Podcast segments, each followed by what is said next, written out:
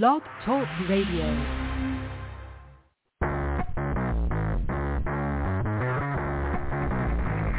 Hello and welcome to Action Radio. This is Greg Penglis coming to you from the historic district of downtown Milton on the banks of the beautiful Blackwater River.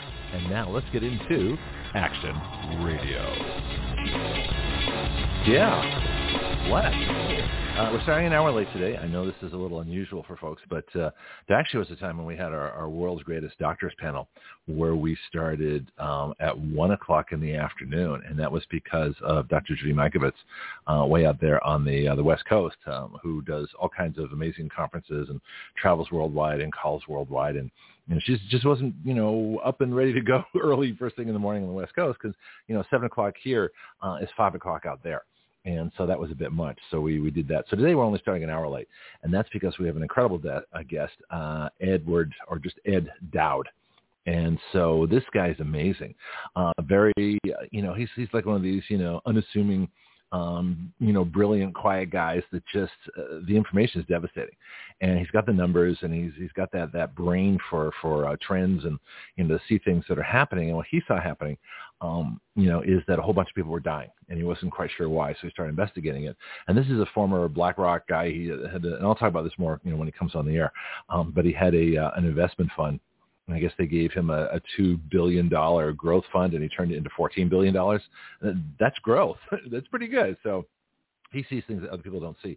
I, I kind of like to think that we at Action Radio see things that other people don't see, uh, uh, uh but in a slightly different way. Because whereas he was looking at trends in order to invest in them, uh, I'm not looking, you know, for trends. I'm trying to create them. so the whole point here is to do something that no one, no you know no one's ever done before uh, to uh, to create a, a peaceful revolution of, of citizen legislators that's never been done and all the things that we do here are new and different and uh, and all over the place. And oh, I think she's early. I said I to check this phone. I think I know who this is again. So let me just. I always like double check my numbers because I've been wrong before. But uh, she's like two. Yeah, this, this is gonna be funny if I if uh, just hang on. Just uh, yeah, I thought so. All right. Um, this is Dr. Judy Mikovits. Uh, Dr. Judy, uh, you're two hours early. I hate to tell you. He's on at uh, 10 o'clock our time, so 8 o'clock your time. Good morning. Oh, good. That means I could go to sleep. Good morning.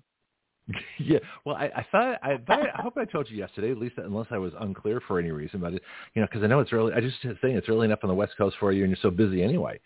But uh, yeah, can you call in a couple hours, or did you have? Uh, did you want to leave me a question now for Ed? No, I can call in a couple hours. Okay, good. Go back to sleep. Set your alarm. okay, okay I did. Good night. Text in if you feel like to. All right. Yeah. Good. Just I'm, I hate to do that because I know she's so busy. We'll talk. Judy. We'll talk to you later. Go ahead. Just. uh well, this is okay. crazy. All right, all right, yeah, uh, please just yeah, get some sleep. Call us in a couple hours, and uh, you'll be uh, you know wide awake and perky and ready to go. And I've got I got like three hours worth of questions for Ed anyway, so uh, I'll definitely have time for you to talk to him as well. All right, so let's uh, let's get to uh, our our regular person here. Um, actually, well, not regular for today. Um, Cowgirl Candice, good morning. How you doing? Good morning, Greg. How are you? Uh, I don't know. this is going to be one of those days. Um, I've already got uh, Dr. Judy Mikovits, so I think you talked to before. Uh, is, is was, just a, a, tad early for our guest uh, a couple of hours from now. Um, so Judy, if you want to, I'll, I'll, just leave your line live. If you want to mute yourself, listen, go to sleep, whatever you want to do. Uh, come back in a couple hours. I'll just leave you on the line. So it's up to you what you want to do with it.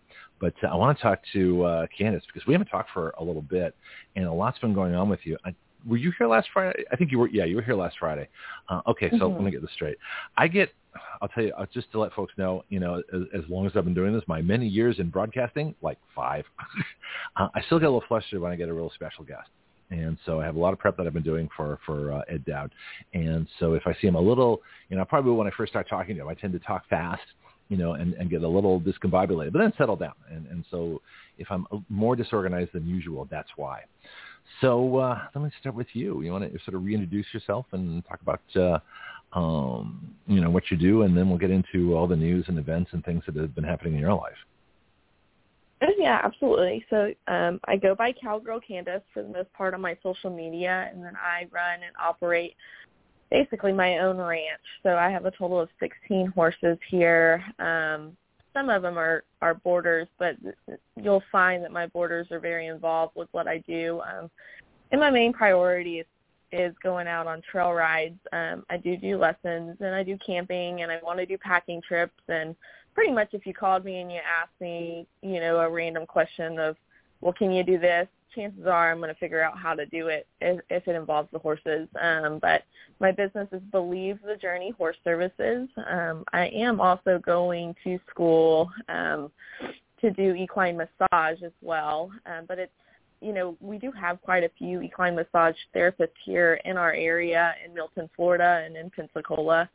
Um, but I want to do it a little different. So I also got certified in Reiki, which is energy work. Um, it talks about our chakras and keeping us grounded, which, you know, horses horses have taught me how to do that more than I think anything else in my life. So when I was younger and I got into the horses, and people saw me ride, they saw how calm and collected I was, and then people was like, "Well, I want I want you to train my horse," you know. And for a while, I didn't know how to explain what I was doing, and and some people still call me the horse whisperer in that aspect. But really, it just it really goes into our energy, and and same thing when I'm rescuing and I'm rehabbing these horses. You know, not only are they coming to me neglected and starved, but some of them are emotionally just broken and have either been ridden hard or abused and you know you really have to dig deep. So part of it's like being a therapist not only um you know for the horses but for for people that come too i kind of give them that that reiki energy and and allow them to to breathe and feel grounded. And i'm allowing them to do that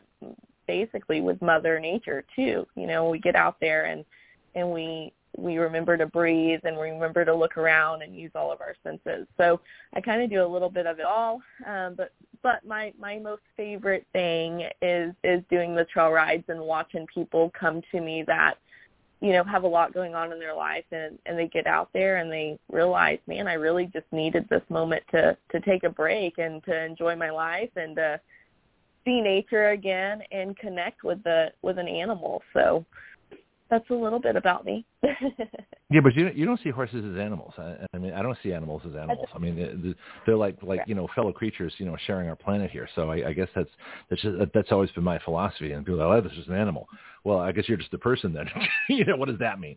But you you right. you chat. You know, as, as far as the horse whisperer. I mean, people, I think that the the the separation. Um, that everybody sees, you know, there's people and there's animals, and uh, you don't see that. I don't see that either. You know, when I'm flying, mm-hmm. you know, I'm riding my bike down the trail and this dragonfly flying beside me. It's like, hey, spirit animal, appreciate you being here. You know, and this is how I've always seen these things. And so you see, so do do you find that that people when they call you the horse whisperer, you know, it's like you're really not. You're just you're just doing what, what you consider natural anyway. Why don't they mm. see mm-hmm. things as you do? And that's that's kind of I, I'm guessing that's what's going on. Yeah, I mean, and it and like Reiki work and and life coaching and like going out there and running around barefoot, you know, some people's like, what? This girl's crazy, you know. So it's um, you know, I was talking to my friend Wendy the other day, who eventually mm-hmm. will join the show, um, and you know, people just don't. Some people don't get it, and and there's going to be those people that don't get it, and then some people long for it, but we all keep it quiet. You know, we keep this little secrecy to ourselves of because we we don't want to be the weird ones. You know, we don't want to. You know, when I say like you said, you know, when I see a dragonfly cross by, or for the first time ever on the trail ride, um, less than a week ago, we seen some robin eggs like tucked in the little crevice of a tree, you know, and I stopped everybody because I wanted everybody to see it.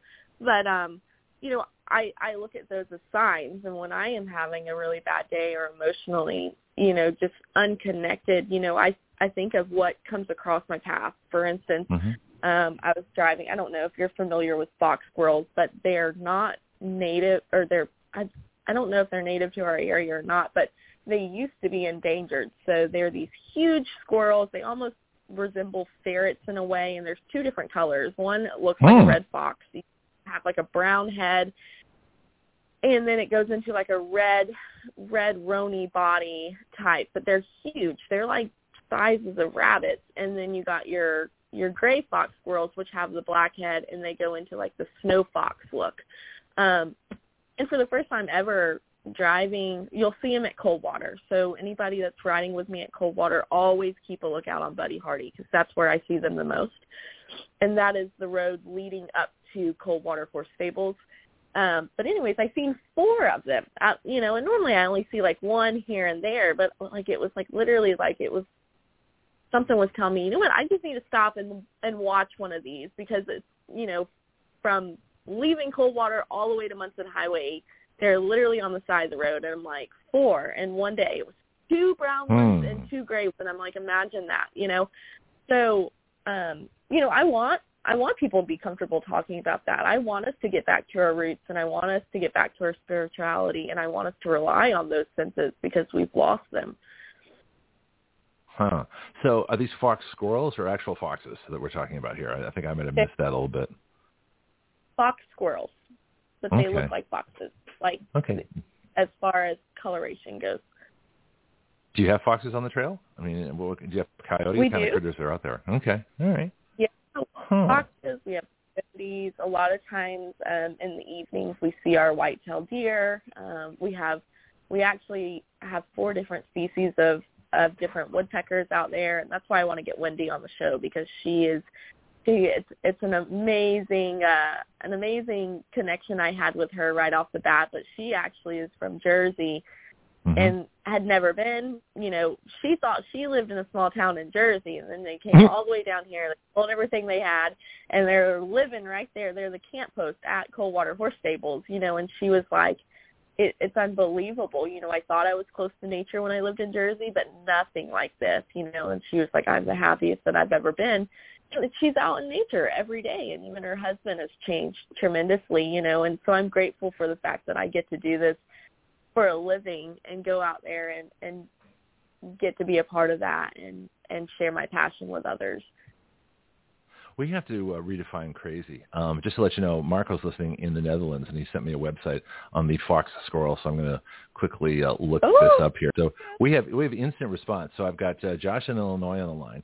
I've got uh, Dr. Judy Mikovits, who's uh, I don't know is either listening in or, or uh, you know waiting a couple hours. So so I just left her line live, uh, and I've got uh, Marco in the Netherlands, and we're, we're it's a busy day. you know, things, we're uh, we're getting busier too. That's the funny part about Action Radio. It's it's uh, things are are about to explode here. Um, but there was a scene. I don't know if you ever saw the movie. Yeah, go ahead. What were you going to say? Go ahead. Oh, you can go ahead. Oh, okay. Well, so that's a fox squirrel. No, it doesn't look like a fox to me. It looks like a big squirrel. But that's okay. People name things uh, all kinds of stuff. Um, anyway, so but there's a scene in the movie Con Air. I don't know if you've ever seen this. It's uh, you know very violent and a lot of things blow up, and uh, it's a real dude film. And but there's one scene uh, where this guy that plays this total psychopathic murderer, you know, says, "Well, crazy, you know, crazy is is uh, people who you know lead a normal life and commute and uh, you know pay for houses they can't afford and work a job they they they can't stand to get a gold watch at the end of 50 years and you know retire and die and you know after drooling on a rocking chair for you know whatever." He says that's crazy, you know, and and compared to you know living your whole life of misery, that to me is crazy what you and I do, you know, following our passions, that to me seems normal. So I think it's the the people that think they're normal, or at least trying to be normal, that are really the crazy ones. And those of us, you know, you ride horses, and I try. I'm saying, look, uh, we can write the laws we consent to be governed by. We can, we can change the world. Well, we mean we can't. Uh, What are you talking about? You're crazy. That's of course we can. You know, so so if you redefine crazy in terms of, of the person who says it to you, and so wait a minute, what are you doing? Tell me, tell me how normal your life is. I mean, you don't want to do that and accuse people, but I'm just saying. But but if you think about it that way, you know what's what's normal and what's crazy. To me, they're they're, they're it's through the looking glass. The people that are trying the hardest to be normal are truly insane. And those of us that uh, people think are crazy are we're the normal ones. We're doing what we're supposed to do. We're doing what's natural. We're doing, you know, we're with the earth Mhm. and the spirit. And uh, you know, and I, I looked up dragonflies as my spirit animal. Dragonflies represent change, and my entire life that's that's the theme. You know, is like massive change, uh, either being a you know having it put upon me or causing it. And then, and I've taken all the changes that were put upon me and using that as a positive to now cause them. Mhm. So what do you think? I mean, I think that's that's amazing that you've um, you've been able to spot that out as well because it, it definitely helps me the most is is seeing that and and then going back and saying, hmm, there's a reason, there's a reason that I'm seeing these, or there's a reason that it's crossing my path, and I'm Mhm. the person that I'm like, I want to know the reason, you know. So Well, and then it just me. It helps me in my daily life, and it allows other people when they come out and they see that I'm utilizing it, then they get to thinking that way, and and they're like, man, you know, there there's something, there's a logic to this, and I want to get on it.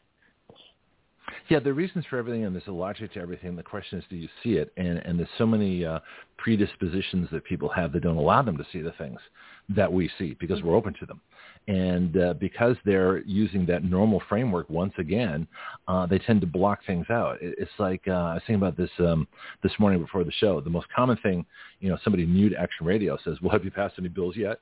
In other words, prove to me that you're worthy, you know, of me of me talking to you. I said, wait a minute, you know, I, said, I don't have to prove to to you that I'm worthy. I said, we're we're going to do this, but I said, but it's just interesting that that's the mindset. That in other words, we won't be successful. You know, no one, people don't want to support us until we've already proven that we don't need their help. and I'm like, okay, well, that's interesting. We ain't going to get anywhere yeah. that way. Yeah. Anyway, before I take Josh um, and find out what's going on in Illinois, uh, news, horse stuff, anything, uh, you know, whatever you wanted to talk about. Let's let's kind of start there, and then I'll uh, bring Josh in the conversation here. Yeah, absolutely. Um, I mean, not not too much news other than you know we did have a um a friend that passed away, and that going back into keeping um keeping you grounded. You know, when when we got the mm-hmm. news that he was the voter, it was you know, at first it was just shocking because I I consider myself an outdoors person, you know, and mm-hmm. if if I got into a situation, most of the time, you know, I can use my my thoughts and and really get me out of those situations. I mean, there's been times that I'm like, okay, you know, this is where I'm probably gonna have to call 911, but mm-hmm. we've worked it out, and um, to know that he, you know, w- was out there and and going out there every day and searching and not knowing. I mean, it's you know, we are looking talking about our senses, you know, normally we go out to the beach and we don't think twice. You know, we hear every day about people drowning and and people losing their lives, not only at the beach, but I mean everything in general. P- people mm-hmm. do it on horses. You know, I don't hear it every day, but I've heard tragic stories, and I still get on my horse and I don't think, think about it, you know. And so going out there that week looking for him, you know, it really opened up more senses, and then it it it made me realize, man, you know, it, life life is considerably short, you know, and we do, and I tend to do it too. Like I take every day for for granted, you know, so I I wake up a little bit more now with a little bit more gratitude and a little bit more you know, I'm blessed for this and thank you for giving me one more life or one more day, you know, and um, so I just want to give a shout out to the amount of people that was involved. You know, Pete was from a small town. I grew up with him right here in Milton, Florida, which, you know, to me is small. It's not the smallest town in the world, but it's small. And to know that the whole community um, just came together and we're still coming together. I mean, we have a fish fry fish tournament benefit for him coming up April 15th. If anybody's interested, um, just mm-hmm. let me know so I can get the information on that. Um, we also are going to do a field trial hunt, which is at Coldwater, um, and that's going to be another benefit for him. I'm going to bring the horses out and allow the kids to ride around in the round pen, and I've donated a couple of things towards that field trial benefit to raise money for his family. Um, Paul, Captain Paul Redmond was the gentleman that actually found him, um, and I don't know too much about him, but I know that he has had to deal with some of the same exact traumas of of um going out there in those waters and finding people, but he actually thought of the idea of creating a reef for him. So there is going to be a Pete's Reef there in the channel um, where he was found. So that has been donated, and then we have our Southern Raceway here in Milton. Um, several of the guys that's been ra- winning these past weekends have been donating all the money to, to Pete's family. So it's just it was such a tragedy um, going through that week and as an empath, you know, holding everybody else's energy was was really hard for me. But I was going out there and getting closer and reminding myself I need to stay grounded and looking for those spirit animals and looking for the signs above for that guidance of okay, there was closure and there's peace there. And so I did write a tribute, which I, I think you've seen it on Facebook, talking mm-hmm. about that and kind of explaining through, which I didn't I didn't talk about it until after we found the news, but it was so crazy Saturday when he was found. Saturday or Friday night. We had went out there Friday. Our plans was to go back out there Saturday and just walk the beach. looking for whatever whatever sign we needed, you know, and to be there to support the family. And there was boaters. Um, your friend Gene, I want to give a shout out to him. I do believe he flown two days in his seaplane looking Mhm. over. We had the Cajun Navy that came out. We had Daphne Search and Rescue that came out. The Coast Guard. I mean, you name it, people were out there. Um, Yeah. And it was just, Yeah, we can mention. Gene, Gene Valentino. So he's a friend of mine, and uh, he's actually known in the community here uh, a whole lot. But yeah, he had his own plane. He was out there flying. Yeah, exactly. So Yeah, you know, and- Cajun Navy, I've heard about them too. we Cajun had, Navy. uh, yeah, yeah, yeah. Mhm. There's, that's a Yeah, that's a great so group of people. was- yep. it was it was amazing to see and, and to see that closure. But that night before he was found, you know, I had multiple dreams of that Mhm. he was found and I like woke up and I told my husband and I said I could not stop dreaming that he was found. So we as soon as we got to Fort Pickens and I turned off my truck, our our phones being saying that he was found.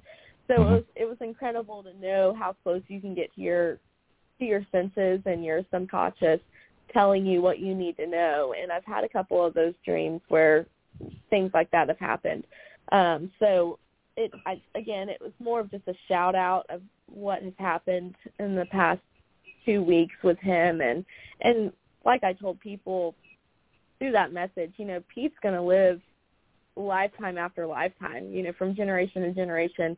He's going to be remembered because he was such a great, he impacted everybody that he met and he was one of those people that he would give the shirt off your back or his back to. So, um, you know, and he did raise two children, um, and they're they're just gonna they're gonna keep him alive, you know, and that's what we have to think about, you know, is is he's gonna be a part of us for the rest of our life, physically not here, which is is hurtful, but he's gonna he's gonna live on.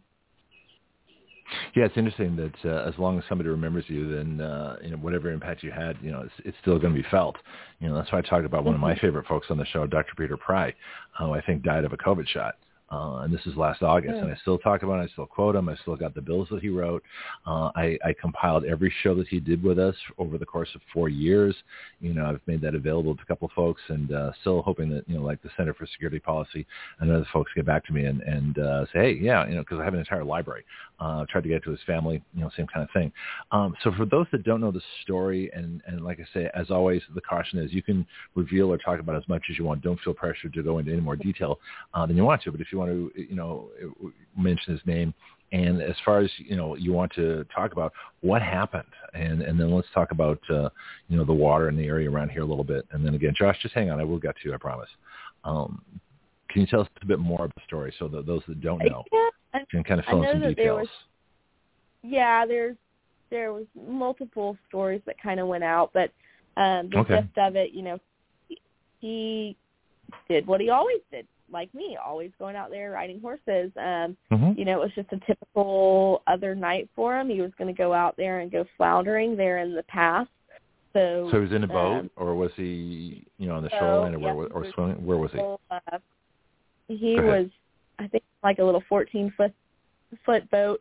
But again, Okay. it was a boat that he always went out there on. But it was the pass, so I think he and I'm not super familiar with the beach area either, but I know that he was right there in the pass, um, close to like Joe Patti's, um, going out towards like the Coast Guard area, um, and, and So this is close Fort to shore, Pensacola. Just if people want to look this up on a map, try and find out what we're talking about here. Yeah. Yeah. Yes. Okay. So, I'm right there in Pensacola, and it just it, it was cold that night. It was windy, and something happened with the boat, and the waves capsized in, and um, there was one other person on the boat with him that did make it ashore. Um, but I, as far as I know, you know, it was just it was just a freak accident, and hmm just like most of the drownings out there, it just it happens so quick. Even the best swimmer can get caught up in it, especially if the tide's going out. So, oh, rip currents. um, uh, people that are familiar that- with rip currents, you know, can be devastating. yeah, the rip current, Uh, and it you know, was you- it was one of the yeah. coldest nights that we we had. Uh-huh. So I think it was in the 30s that night. So I can So only imagine. yeah, hypothermia Yeah. possibilities too. You know, once you're in the water. Yeah. Okay. Yeah. Well, that Yeah. that's really just the the story uh, behind it. That he was missing for four four or five days before they found him. Wow. Now, this particular So- stretch of water has had other people that have had problems or, or or tragedies. So what you and I need to do once uh, you know you let this kind of go a little bit and over over time, we need to take a look at that stretch of water. And we need to get some Mhm. oceanographer folks or some people or some boaters and get together and see if we can figure out what's going on there. Maybe there are maybe there's like a warning time when people shouldn't be there. Maybe there's something we can do. You know, uh, uh, like my guest, you know, coming up in a couple hours from now, I, I I look for trends. I look for patterns. I look for you know things that uh, that that people aren't noticing you sort of put the events together in your head. Uh, and as far as what you do riding horses and what I used to do as a flight instructor uh, that I intend to do again, I've lost friends who were flight instructors and I and I would teach the next day um because because that's what I did it, it's you know and Mhm. I, I always separate you know I think I know things can happen I have uh, listen I was involved in uh, the several you know possible midair collisions simply because it's crowded up there sometimes and other pilots get distracted and they do stupid things, you know. And of course, when you're teaching a lesson too, you got to be aware of what's happening around. I, I think I was generally pretty good at that because I'm still here. Um, but for other folks, but it it never stopped me. I never questioned flying. Uh, despite the fact that some some pretty horrible things happen, uh, it's like Mark Twain wrote a book on, on the dangers of staying in bed, and what he said was that most people die in bed you know so you you might as well have the adventures take the train trips. And life was a lot more dangerous then you know the the boats weren't as safe the boilers would explode the river boats he's like go ahead travel. So much safer than staying in Mhm. bed. That's where most people die in bed. So when you look at it that way it's like oh okay. You know um y- you might as well you know would would i would i um miss the chance you know to go to paris with my daughter and climb the eiffel tower simply because i thought at some point somewhere along the way an airliner might have a problem no i'm going to go you know, so so that's why we do what we do. You know, why why do people live at the base of volcanoes? Well, because it's the best soil in the world. You know, why did I live in San Francisco for 30 years on an earthquake fault? And I was in the earthquake of '89 because it was beautiful. you know, so why do we do the things we do? Because that's that's the human condition. So you can you can live your life, you know, worried about what might happen, or you can revel in the good things that do happen. Personally, I would rather fly uh, and experience that than miss that for something that might happen maybe or most likely won't happen because the odds are against it but things do happen to certain people. It's like lightning. You know are you going to miss watching a storm because you might be hit by lightning? I don't watch the storm. You know because it's there. Mhm. it's beautiful. It's amazing. Anyway that's just my thought. Um let me bring on uh do you, do you have another, like a follow-up comment? And then i'll bring josh on here. Um, no, like I said, I just wanted to definitely bring a shout out to everybody that was involved and that's still involved, um, Yeah. and and just make it easier for the family itself, you know. Um, and and you know, it. I took a lot from it as well, you know. Again, just just going back to okay, I'm keeping myself grounded. mm-hmm. Let me let me trust the universe, and and it all it all came out like it was supposed to, you know. It so in, in one hand, yes, it's a tragedy because we lost somebody that we'll never get to say hey to again um, Mhm. in a physical world. But in the in another hand, you know, it was it was beautiful in its own way because then people people come together and you just see what love really brings to the table, you know. And I'm I'm sure even the family was like, oh my god, you know, Mm-hmm. we didn't realize so many people um were going to be involved with this so so there in in every tragedy we can make it beautiful Yeah, I mean, we, we lost people in the San Francisco earthquake, um, but we also got to meet all our neighbors for the first time. you know, uh, we Mhm. had a cookout that Yep. night, you know, because everybody uh, brought their their perishable food because the power was out, and so we Right. immediately, um, you know, got our got ourselves organized, and uh, and our local uh, corner grocer brought out the the charcoal and the lighter fluid, and we had a There we had a go. banquet. We had a banquet. You know, it's pitch black, right? There's no electricity, no lights, and nothing. And the police are chasing looters down the street, and there's some pretty horrible things going on. But in our corner, we're like, hey, this is cool, man. We're like San Francisco. We're gonna like chill out and like totally awesome experience. We're gonna have some California food and barbecue. I'm like, this is great. And oh, look, there's the police running up the hill. That's awesome too. You know, this, this, this, San Francisco. What are you gonna do, right? Anyway, let's bring on Josh. Right. Uh, make his line live, and uh, so we had a little background noise. I made it live a second ago. Um, Josh, uh, you're on with uh, Cowgirl Candice and uh, the rest of, and we got Marco in the Netherlands listening in, and he's working hard on his computer stuff, and we, we do what we do. Good morning, sir. Hey, Greg, how you doing, bud? I think I just told you. no, don't oh, excuse me. God. Everybody starts. How that way. dare how, how dare I? no, no, it's, it's not you. I was just. I, it, it's just that I, you know, I, I think I should wait until people say, "How you doing?" and then go into my spiel. No, anyway, so I'm doing fine. How you um, doing? Like New Jersey. How you doing? Yeah, we'll get some coffee. We'll talk. Yeah, how you doing? No, we. No, I'm from Chicago. We're over here doing the pizza thing. You know. Anyway. yeah, you got a new no, mayor who's Candace, like worse uh, than the old mayor. I know that. Oh my! Why? Why would you do that to me? Um, no, it's going to be because you called uh, from Illinois. well, well, well, actually, just to let you know, I don't, I don't think I don't think you've talked to Candice before too, but this is we're we're sort of like horses in life and uh, nature and whatever else comes to mind. I mean, you're not you're not stuck on those subjects. Oh no, I was gonna I was gonna ask her something. Sure, go ahead. Candice, um, I'm about to deliver a bunch of uh, water and diapers to the church to send down to Southern Illinois with uh, yeah, it, it's a whole thing with uh, tornadoes that just ripped through here and kind of destroyed a bunch of our towns. Oh man. Um, but but in but when I go to my church, uh, we have perpetual prayer. Um, is it okay with you if I put Peter's name in there for them to pray for him?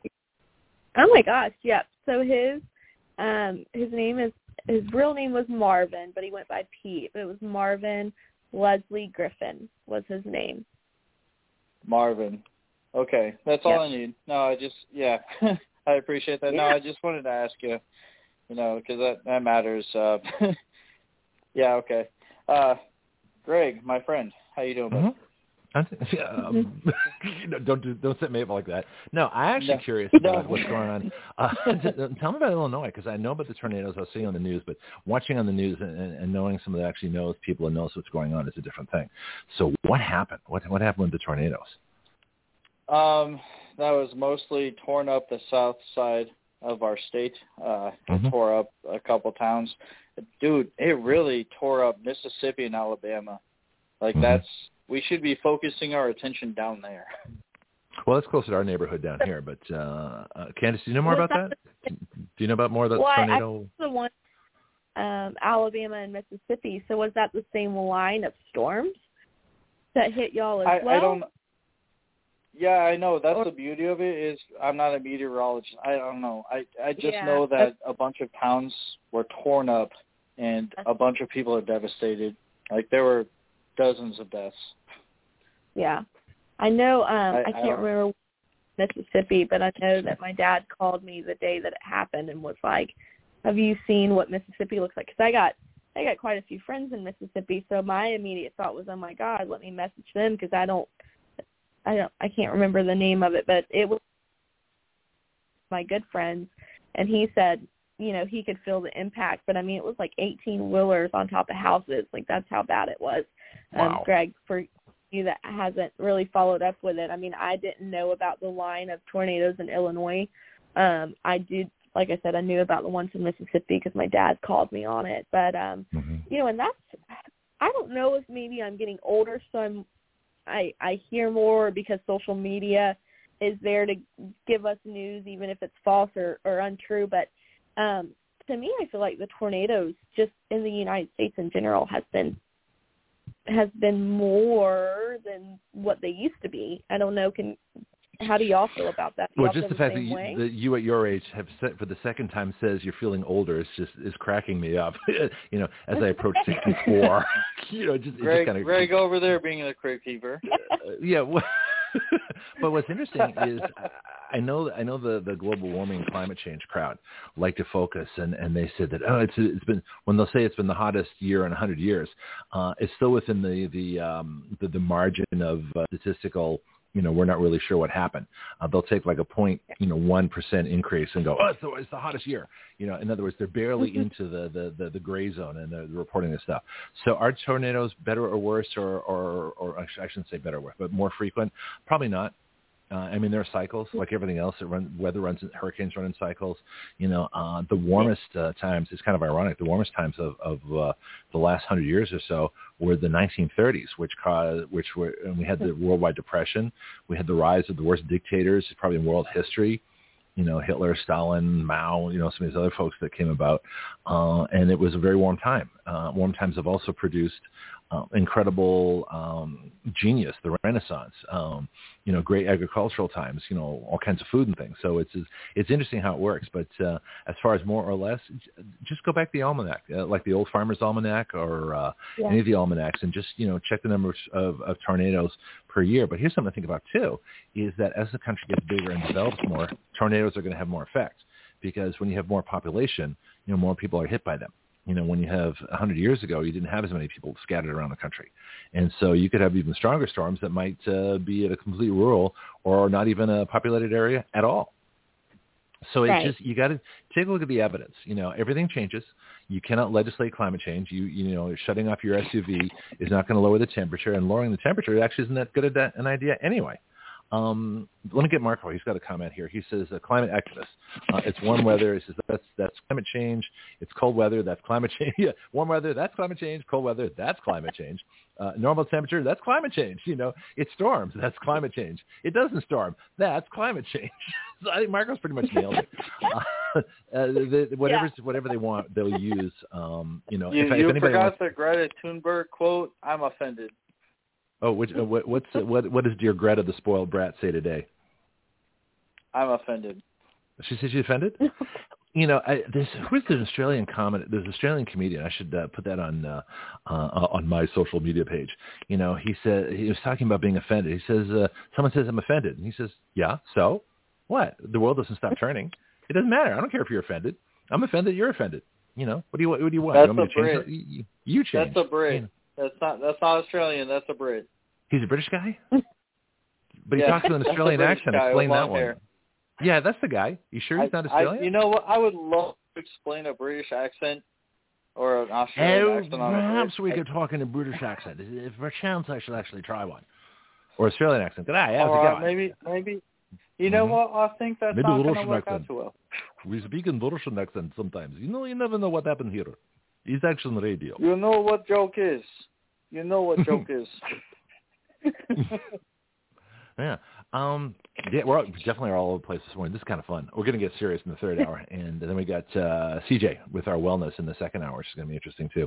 Um, have you, any either of you or anybody in the line, like I said, we still got Jude in the line too, um, with what's going on with, with the stuff that Ed Dowd's come out with. You know, his book is uh, uh, Cause Unknown: Sudden Deaths you know, and what I find fascinating, and this is one of the questions I have for him later on, uh, is the fact that uh, with all the medical knowledge and the the the um, the medical journalists, you know, the New England Journal of Medicine, the Lancet, you know, the supposed, you know, great publications, they're, they're like the, the equivalent of the New York Times, at least what they used to be, as far as medical journalism. They didn't notice this. Nobody noticed this. We knew we knew something was coming because at Action Radio, we've been complaining about uh, the whole Dr. Fascist program, you know, ever since he started back in February of, of 2020. Um, but we didn't know how it was going to come up, but we knew something really bad was going to happen, uh, and that that man had to be stopped. Anyway, what what I find so fascinating, and I'm curious your reaction to this too, it's uh, it was the morticians and the life insurance people that first made the big alert that uh, the jabs, the non-vaccines, uh, were causing massive problems and that people were dying. You know, it's not a pandemic of the non-vaccinated. It was actually a pandemic of the vaccinated.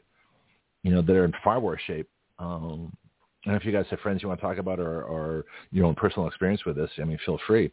But uh, why why the insurance companies and the morticians? Why are they the ones that uh, were the whistleblowers?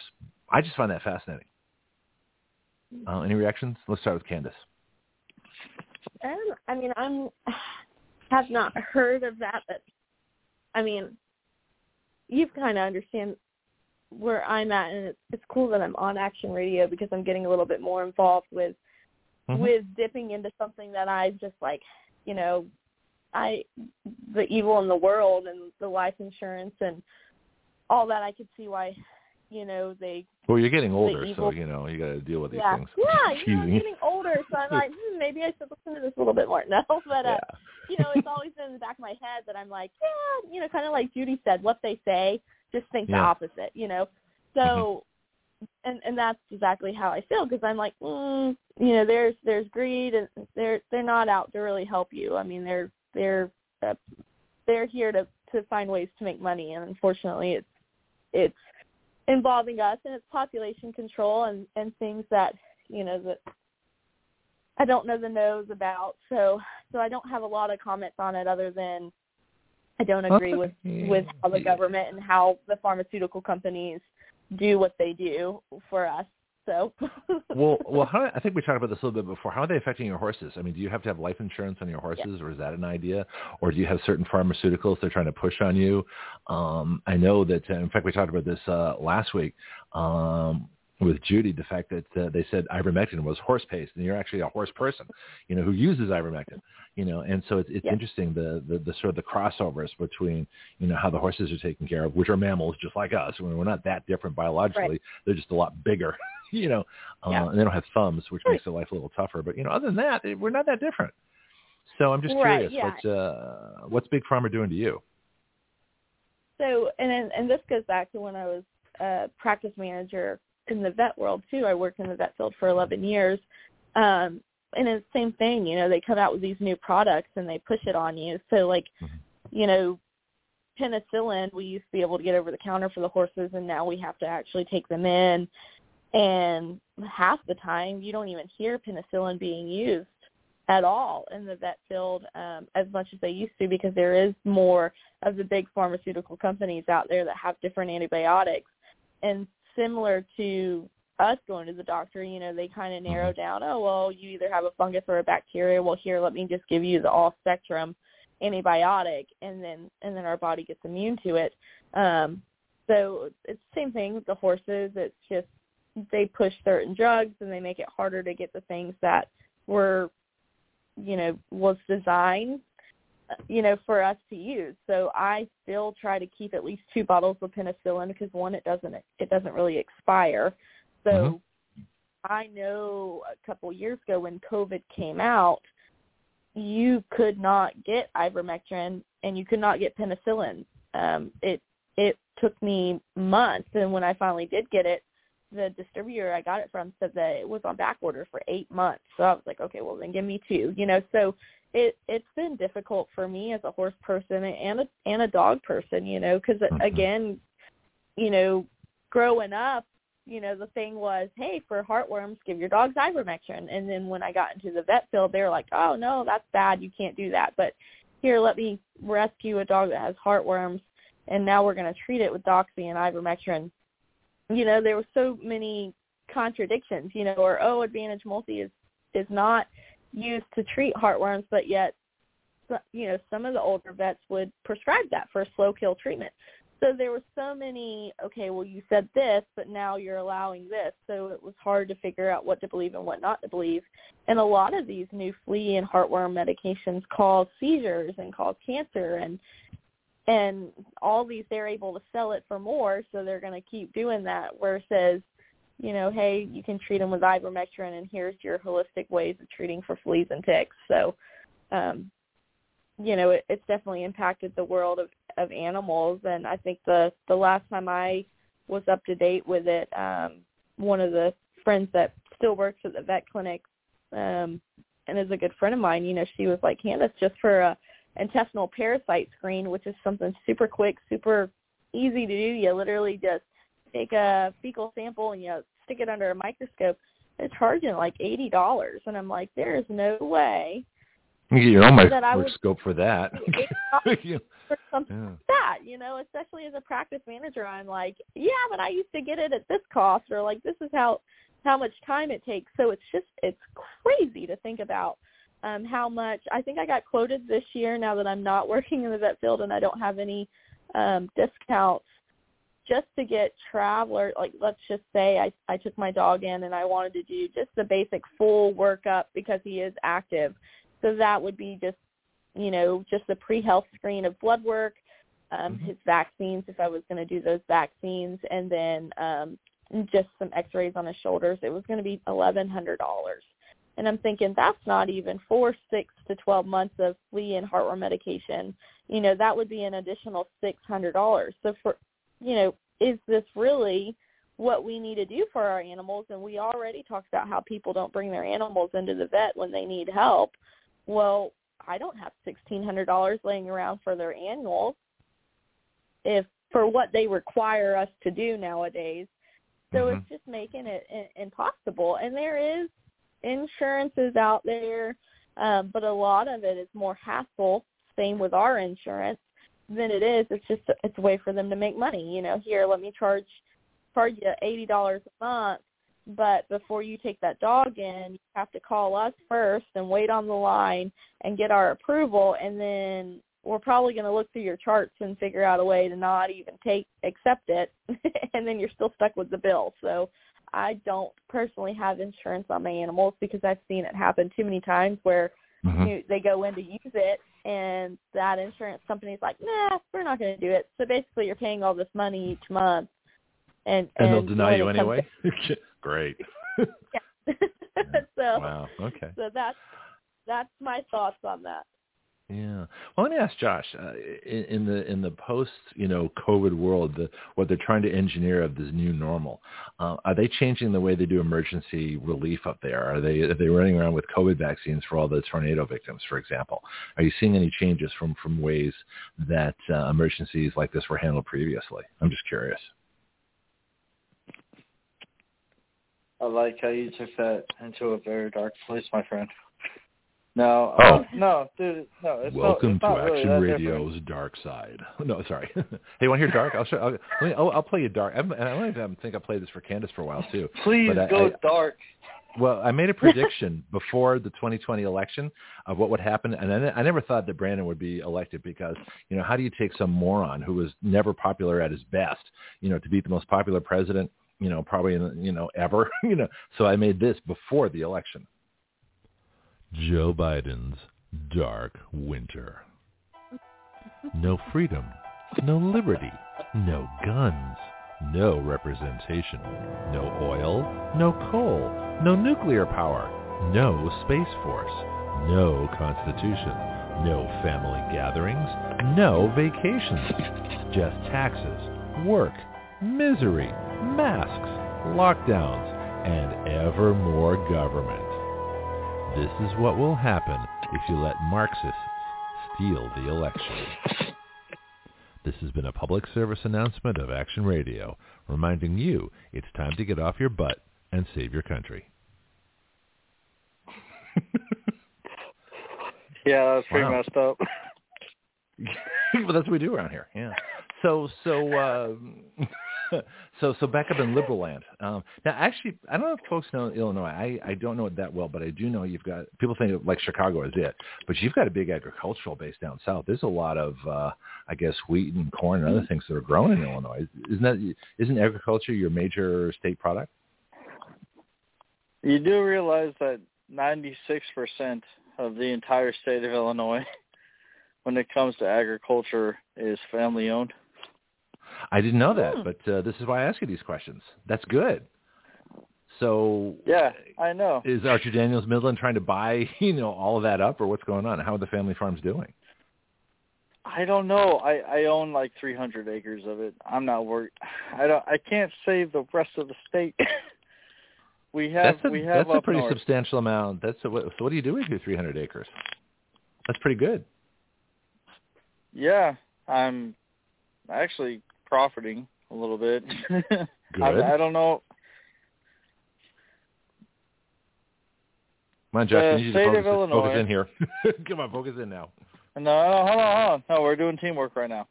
Okay. Uh, the state of Illinois is based entirely off of the city of Chicago influencing the city of Springfield, which is the capital. right. Nothing is going to get done until Chicago is shut down. We can easily sell them to Indiana or Wisconsin. What? Mhm. Chicago?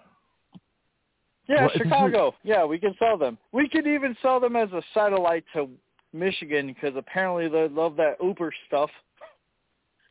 Well, let me ask you a question then. Now that you- you know, I mean, I, I love to take the absurd and actually, uh, you know, make a point out of it. I wrote an article back in 2014 about city states, where the big cities like Chicago or in California, where I wrote the article, um, you know, if you take Sacramento, San Francisco, San Diego, and Los Angeles, and you actually isolate them as a city state within the state of California. So you'd have the state of California, and you'd have these city states. These city states would be self-funding, self-governing, self-destroying. Uh, their transportation, their welfare, their education would all be funded within the city state, and they'd leave the rest of the state alone. Uh, as far as congressional representation, the city states would have their own congressional districts, you know, however many there were, and the rural areas would have their own. Uh, you'd have two senators per state, one representing, you know, the city states and one representing all the rural areas. So in California, you know, the, the, the city states don't take up a lot of area, but they have most of the population.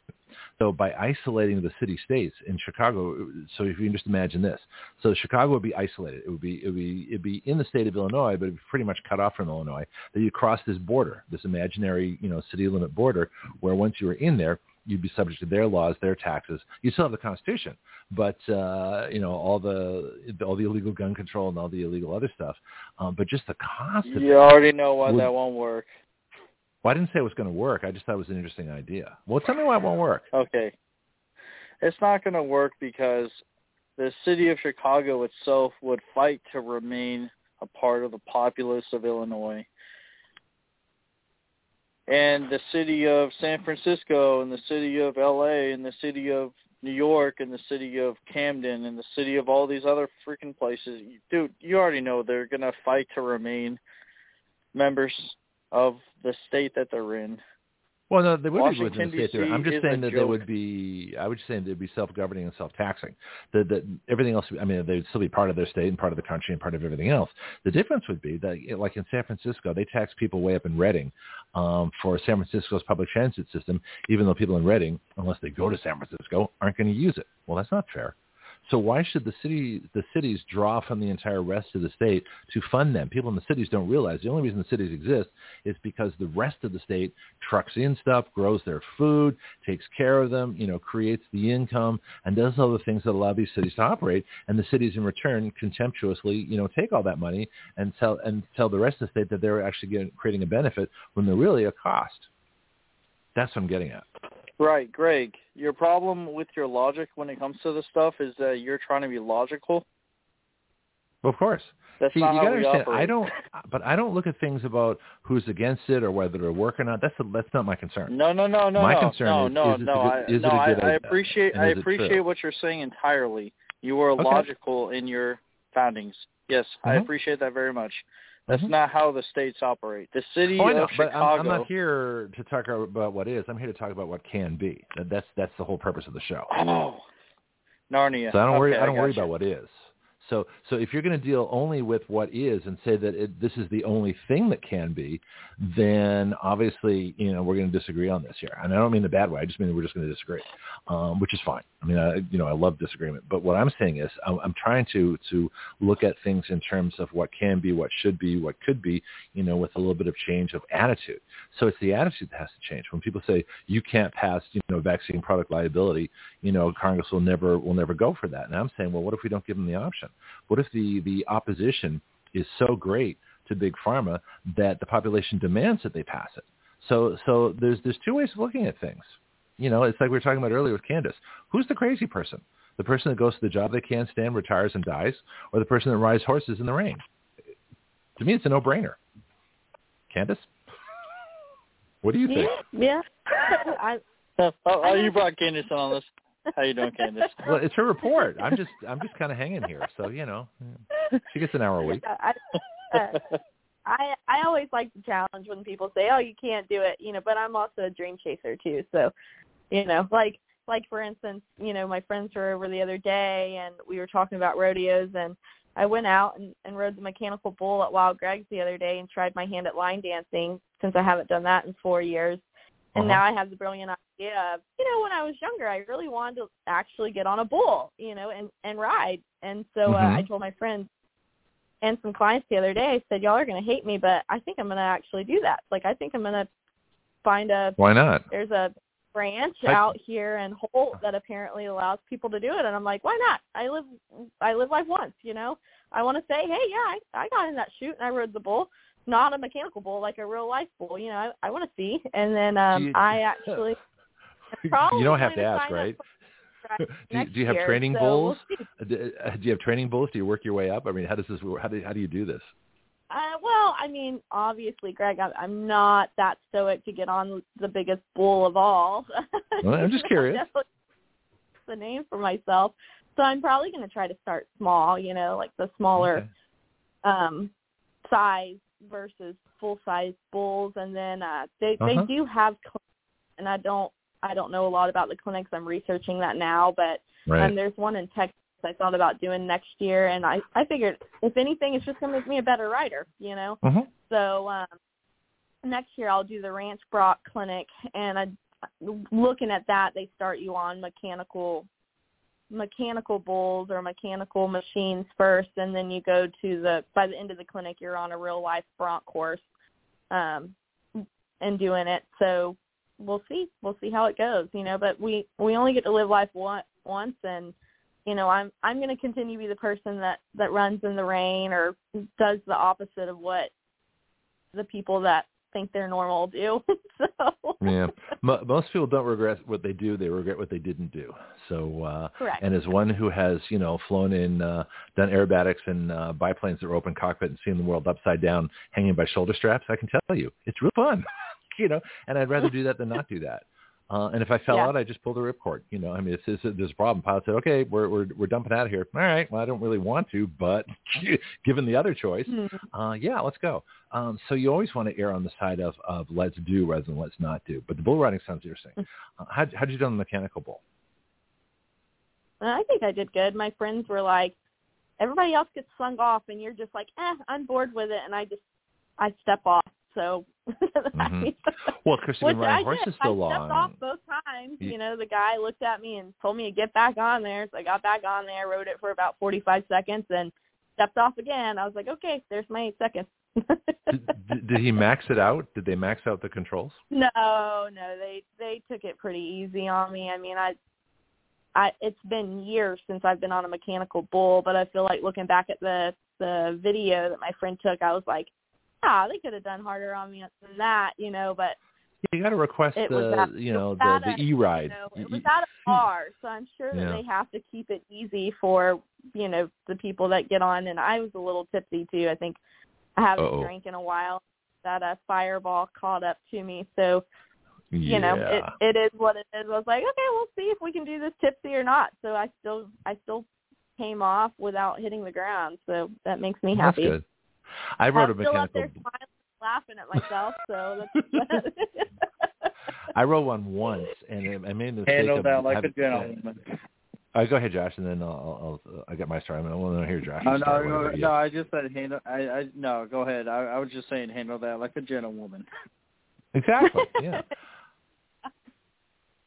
Yeah, the only my claim to fame was was I got thrown off fairly early when I did it, but I made the mistake of riding a jet ski when jet skis first came out, and the thing, you know, we stood on it and I fell off and I got on, I was exhausted, right? But the vibration, they, uh, my my all my leg muscles had vibrated so much from this jet ski that I had no strength left. And then they said, let's over, you know, it was like uh, we're down, I think it was spring break, right? So we're doing all the crazy things um, at that time. And then I hopped on this bull and I got thrown off. And the guy said, you're a wimp. I said, how do I explain? No, I've just been riding a jet ski. I don't have any leg muscles left. You know, you can't do that because, you know, it's a dude thing, right? So they laughed at me anyways. Okay, fine. So I have to get back on when I have not been on a jet ski and actually uh, I'll try this. But I love challenges like that. You know, in fact, we Yeah. have our, our, our stand your ground uh, uh, gun range here in Milton um, that uh, I just got my archery stuff back out and, uh, you know, cleaned up in my new arrow rest. And so I'll be doing some archery and they have axe throwing and all these kind of cool things. You got to try everything, you know, and, Yeah. and, and, Yep. and don't let your age limit you either, you know, so, uh, so that, that, uh, yeah. And we've got a couple minutes left. Um, Josh, any good stories of things you've tried or want to try now that we're pushing the boundaries here? Um, I I tried a crossbow like two months ago. Oh, there you go. Okay. Well, that sounds Yeah, high psi. It was it was actually pretty sweet. yeah. So No, the thing with those Other than that, no. I tried a Okay. crossbow. The first time I shot a crossbow was two years ago, and then this year I do hunt.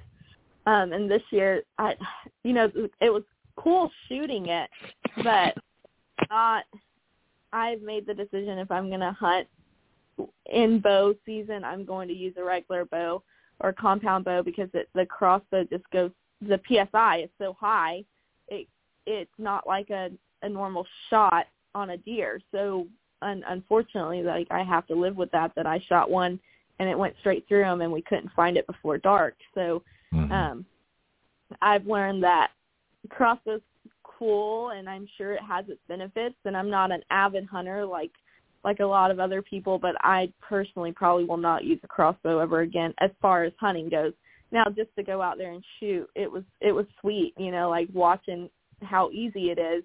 Um, but I wouldn't I wouldn't hunt with it again. I don't think not not if the twenty thirty yard line like you normally do with a with a regular bow, or maybe I need to learn to shoot not where I was taught to shoot, which was right there on the shoulder. So um, and I've heard that from several people too um, that has had the opportunity to to hunt with them. That it it's just not you got to know where to shoot them. Um, with a crossbow, it's a little bit different than a gun and a regular bow. Well, crossbows are actually banned in Europe as as a cruel and unusual mm-hmm. war weapon. You know, back you know mm-hmm. four or five hundred years ago. So crossbows are, are are deadly, incredibly fast, and very powerful and extremely accurate. That's what they were invented for. Um, in fact, yep. uh, Marco said, from the Netherlands has two crossbows, which is kind of interesting because mm-hmm. you can't have guns there Marco. we got we got we got to talk about doing that. I want to start instituting uh, Second Amendment, you know, uh, campaigns in, in European countries. That's going to be really good to do. Um, I've got uh, CJ you're, on the you're line. Gonna, you're gonna need to you're gonna need to aim behind the left arm. Yeah, hit hit him in the heart. Okay, I apologize. Yeah. Okay. yeah. We'll have to piece our conversations together here. But the point is, anyway, so I've got uh, CJ. I want, I'm going to just play one thing for, for a minute here, and we're going to switch over to wellness stuff. But uh, Candice, anything else? Uh, uh, contact information, um, events coming up. You got the rodeo. We should probably talk about that. I want to get, uh, you know, and especially if you ride a bull, I want videos. I'm kind of curious. I might even do it myself. I don't know. You know. Who knows? I mean, uh, another story going back into it um, uh-huh. that just popped back to my mind. Loretta Lynn's ranch. So I rode out there in 2020 and that was actually the last time that I was on a mechanical bull. And um, there was probably 15 of us, and I mean we're all good. It wasn't like going to the mechanical bull at the fair or at a bar. I mean we were all actively there riding our horses, so that was pretty cool to watch. But mm-hmm. I do know that um, my friend, there was two of us. It was, one guy was a bull rider, and that's what he did for a profession. And then there was me, and my friend paid me to get back on because I almost outdid him. So we were going back and forth and talking about your legs after that jet ski, after that second time on that bull. Let me tell you, I was like, okay, like I did, I could not mm-hmm. do this back to back to back. So, but fun, fun memory that kind of just popped up. But as as far as um, I will not be entering no rodeo. It'll just be a practice pin if I do it um, there in Holt. But I'll be sure to send videos once that comes to life for me, but um I don't have any big events coming up. I I will continue doing my trail rides up until the very end of May. Um, times might change. I normally right now I'm doing them at 11 a.m. to 3 p.m., but I'm probably going to do them earlier in the morning or later in the evening as it starts getting hotter. Um, and then I will not be doing trail rides from June to August. So my season for trail rides will end the end of May, and they will not open back up until the beginning of September. Um, so if people want to trail ride with me, they need to let me know. And again, my information is Believe the Journey Horse Services. You can find me on Facebook. You can look me up on social media as far as TikTok and Instagram under Cowgirl Candice. And my phone number is eight five zero two nine three nine two six one. And I also have a website that you can look up, Believe the Journey or you can look up horse rides in Milton, and I think I'm the first person that pops up. Hmm.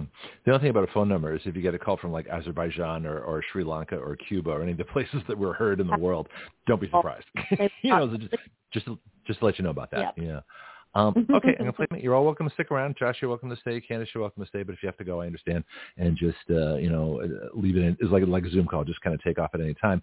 I'm gonna play this um, just to let folks know what we do here, and then we're going to come back with CJ. We're going to talk about wellness. Action Radio, part of the ADHD Radio Network, the ultimate free speech zone. We the people give our consent to be governed through writing the laws by which we are governed and have the power through juries to nullify the laws by which we do not consent to be governed. At Action Radio, we don't report the news. We are the news. Every other show reports what has happened. We talk about what can happen. From the questions no one has thought to ask, to the answers no one has thought to consider, to the actions no one has dared to take. That is Action Radio.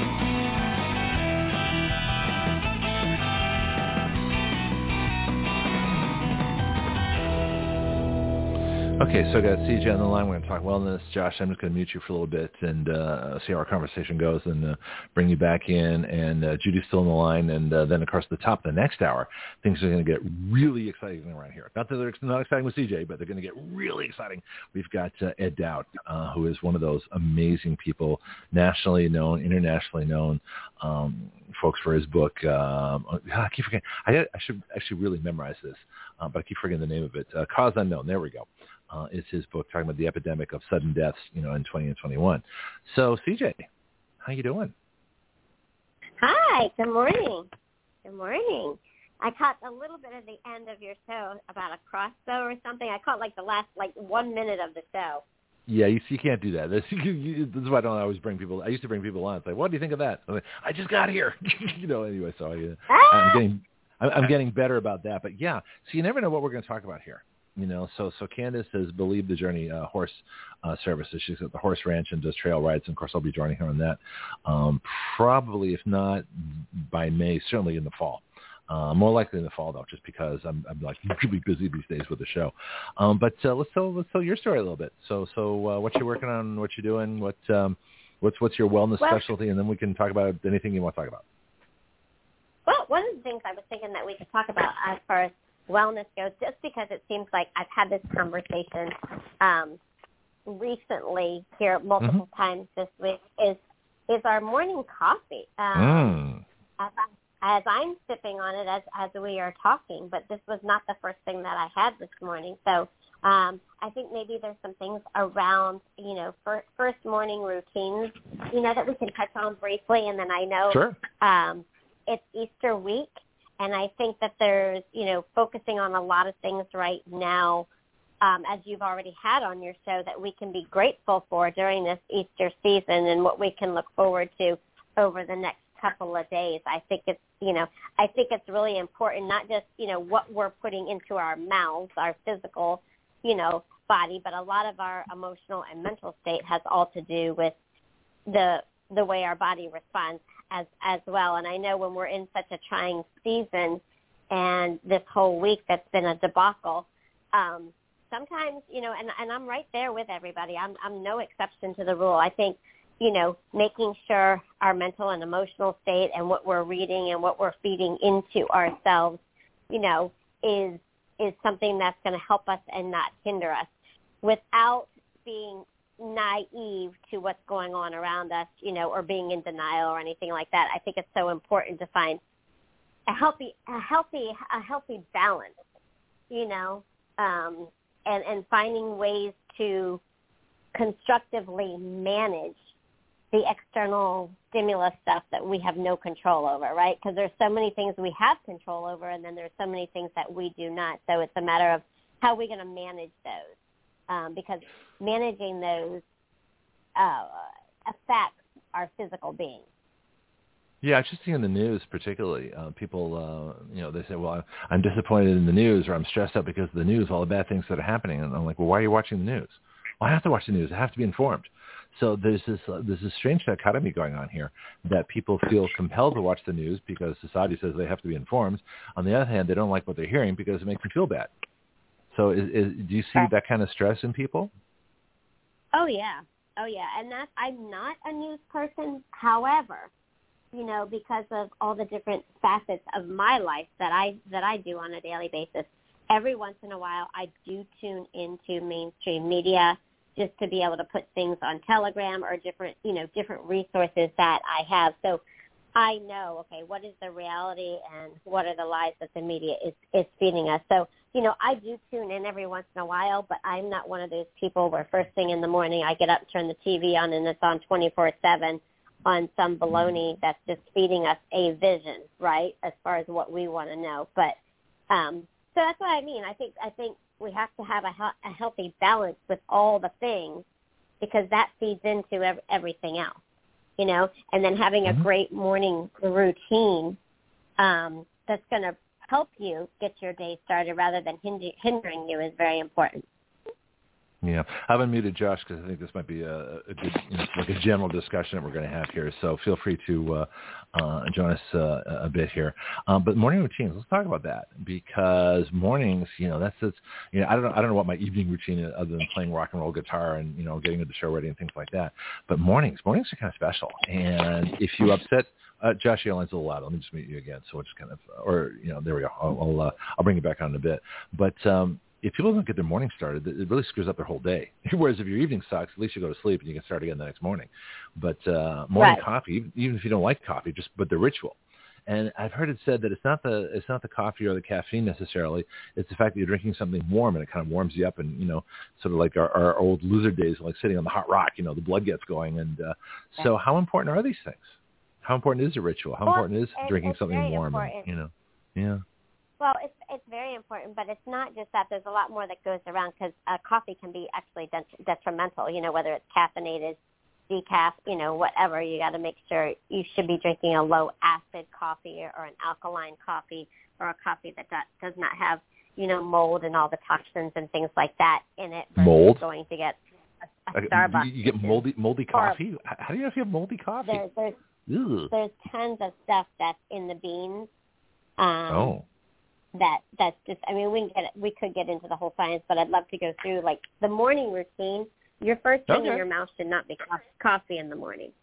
Oh, okay. Um, what should it be? And well, most people have well I at night I keep water by my bed all night long. That's just been something I've grown up with. Some people do, some people don't. But I want to backpedal a little bit Sure. um, going into germs and things that you're putting in your mouth, most people don't know that in the morning before you even take a sip of water, you should be rinsing your mouth out with peroxide or using a tongue scraper or something like that because you have all the bacteria that builds up in your mouth just when you're sleeping. I mean, that's normal, right? There's not there's nothing abnormal about that. Bacteria builds up in mm-hmm. your mouth, on your tongue while while you're sleeping. So if you mm-hmm. take a sip of coffee, water, I don't care what you're taking a sip of in the first thing in the morning, mm-hmm. you're you're putting you're repurposing that bacteria going back into your body. Oh. So what so what you want to do in the morning is you either want to take um I'm not I like a mouthwash, but I'm not necessarily a proponent of that first. But taking peroxide and just gargling, wish, washing your mouth out, spitting it out, or just taking water, rinsing it around, and still using a tongue scraper um, and scraping off all that bad bacteria that's built up in the evening because then you're not re-swallowing it. Um, and that's I'm never really, going to wake up really the same. Uh, you, you've ruined my mornings. I'm never going to wake up the same now. I think I have to scrape my tongue. that's not how I expected this conversation to go, CJ. well, well, it's it's bacteria. You know, I started off with like most people have coffee, but I'm like, I better backpedal a, a, a little bit. You know, oh, I'm so glad you did. Do Thank you. You know, um, but that's just and and I mean, eh, again, right? How many? How much? How many? Uh, what's the percentage of population that probably does that? Probably very little, but it's a good thing to know because if you know it, you can choose to do it or not do it, right? So if you look at your tongue in the morning before you put anything in your mouth, you know, you nine times out of ten you're going to see a film or something on it. I mean, that's just part of the process of what happens when you're sleeping. So think about it. If you take a drink of something, regardless, you're just uh-huh. flushing all that bacteria back down through you. So if you if you scrape your tongue using a, a tongue scraper that you can order online, or right. you rinse your mouth out with a peroxide or not not just a good flavored peppermint, something that tastes good, right? You can do that afterwards. But something that's really going to kill the bacteria on your tongue. And sometimes, depending on the individual person, um, using just a gargle mouthwash that you go and buy at CVS or the best high quality gargle mouthwash, it's going to do something. It's better than nothing. But still, taking something and scraping your tongue off, all that nasty film that's on in your mouth, that's a big, big, big, big plus to do that. Um, you know, people it, use Let me ask Josh if he does is that. Uh, Josh, have you ever heard this before? I got your line live now. Uh, no, sir. I've never heard of that before. Okay. We're breaking new ground here. Yeah. We're scraping new ground here. yeah, yeah. Um, and you know, so I if use a, so, a, let, let me ask you a really copper one. disgusting question. Can I ask you a disgusting question? Yeah. So if we took this bacteria that we scraped off our tongue and put it in a petri dish, what are we going to find the next day? Good question. Probably lots of nastiness. I'm just curious, but isn't our body Yeah, I mean, hasn't I've our body done that, evolved to to to handle that nastiness? Don't our good bacteria attack the bad me. bacteria? What's that? Yeah, but I said no. go ahead, ask me. All right, Josh, go ahead. Well, And- No, no, I no. You have to have a sense of humor about that. no, Okay, just curious. All right. everything, everything, everything at all times. Yeah. no, Okay. that's all it is. All right. Okay. Yeah. Let me um, put you back on hold for a little bit here. All right. Um, CJ, so yeah, I'd just be curious. I mean, has anybody done this? Have you done this? what Take a look and see what the- Well, oh, just I'm just thinking, you know, if this is bad, then why, you know, uh, don't our doesn't the bad bacteria get, uh, you know, killed off by our good bacteria? Don't don't we have defenses against this? It depends on your microbiome in your gut. I mean, it should, but not, not Oh. most people don't have good gut health.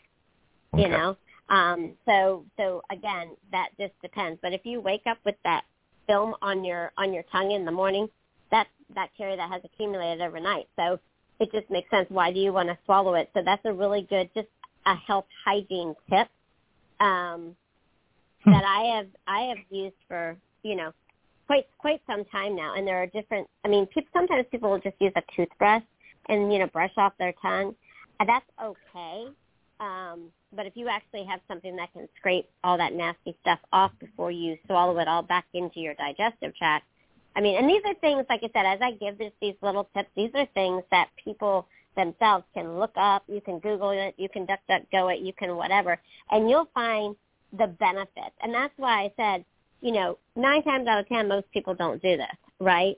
And so these are just additional little tips that can help you with your hygiene in, in the morning. And then most people get up and drink their coffee, um, I would think, um, first thing in the morning, or they've got the percolator or the Keurig or whatever set, so it's ready for when they come down. Well, um, you should be having lemon and or lemon and lime water first thing in the morning um, because that really helps to flush out the lymphatic system and the toxins and stuff like that first thing in the morning. It really helps Hmm. the digestive tract. It really like think about when you prime a wall and you paint it, right? A lot of paint Right. has primer in it. You have to buy the primer first and then you paint.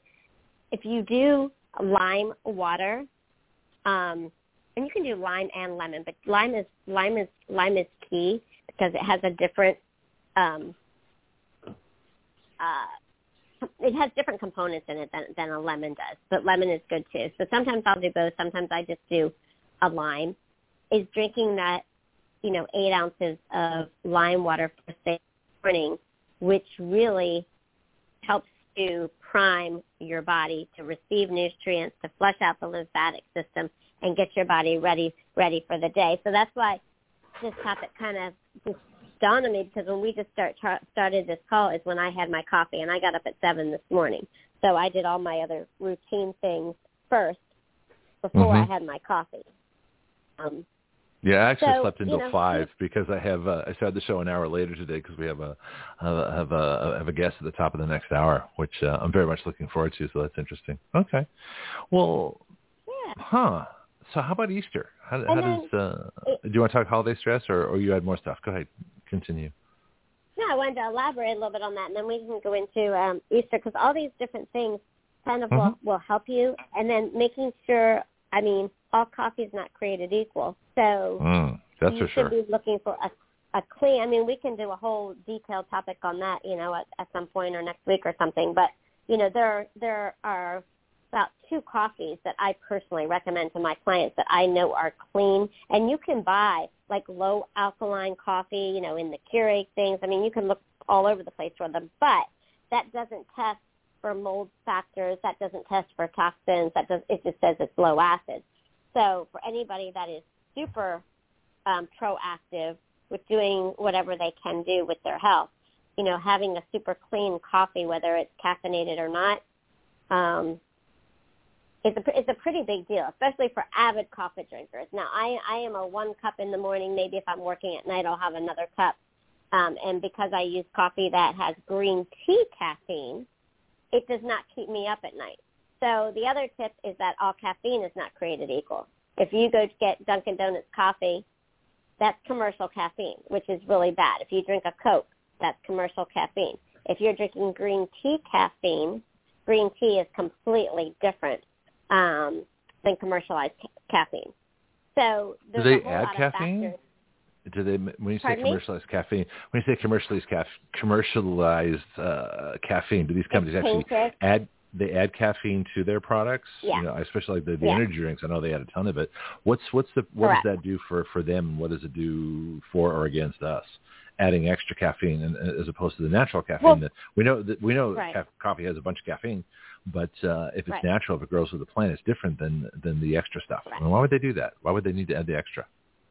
Well, think about it. You've got man-made synthetic stuff all the all the time. You know, it's just like all the Right. sugars, right? That we've had that we've had conversations about. So, you know, not all caffeine is bad, but again, if you're getting it from green tea, it's different than man-made synthetic caffeine. So, uh, you know, I think I had mentioned this like one time. I found out that I could not have commercial caffeine the hard way. I went to a wedding like, oh, I want to say 15 years ago maybe, and I thought I was getting a cup of decaffeinated coffee and it had bean in it. I literally thought I was going to have a heart attack. Like like it was so bad. That's how like like really my heart was racing that bad. Like I had a major incident which I won't get into and I was like son of a birch snuckers. I was like that's the that is the cat the caffeine. And so I Mhm. realized that I can only have green tea caffeine in the morning and then like I said if I'm working at night I have my special coffee that I drink and I can Uh-huh. have it at 10 o'clock at night if I'm working on the computer. And it doesn't keep me up. You know, I can then go to bed at midnight and sleep till 7. Um, so going... Seven hours? that To, yeah. Wow. I don't. I don't think the last time I slept seven hours. You know, if I get six, I'm doing well. Actually, any more than that, I tend to get groggy. I don't like sleeping more than six, maybe six and a half. But uh, so anything seven or more, and I'm I'm already getting. That actually slows me down, which is kind of interesting. Hmm. So Hmm. yeah, so I think, you know, setting up your morning routine to get Uh-huh. you started the right way in the morning, you know, is key. And, and, and we won't go into this topic because we have so much, to, I feel like, to talk about. This could lead down so many things and we can put table Okay. this topic for another time. It's just like you should have a evening routine, right? Hmm. Everybody should have an evening routine, which makes it, rather than just watching a movie and falling asleep on the, on the, in the lounge chair, you know, you should have a calming routine, um, before you go to bed, wh- whether that's a two-minute routine or a ten-minute routine. Well, it's about an hour and a half of um, loud guitar playing. Is what I do, and it, it re- it really relaxes me. I feel quite quite comfortable after. It's like, yeah, I'm calmed down. I've had my guitar playing. Well, yeah, whatever works works for you. Okay. You know, hmm Right. um, you know, but like a healthy, uh, uh, a a a more um, oh gosh, what's the word I want to use? Um, a non-healthy or better choice in the evening would be, you know, wanting to fall asleep at 11, so at 10:45 eating two slices of pizza and two beers, and then falling asleep between 10:45 and 11 right after you, ch- you know, that's like really you want to do that right before you go to bed. You know, now every once in a while, twice a year, if that something like that happens, you know what I'm saying. But it's it's Mhm. the general rule of thumb, the 80-20. So having a having a morning routine that's going to help to wake you up, getting the right vitamins and nutrients, and you know, starting with the correct hygiene in the morning. Um, again, just to be as proactive as as as possible to do these things.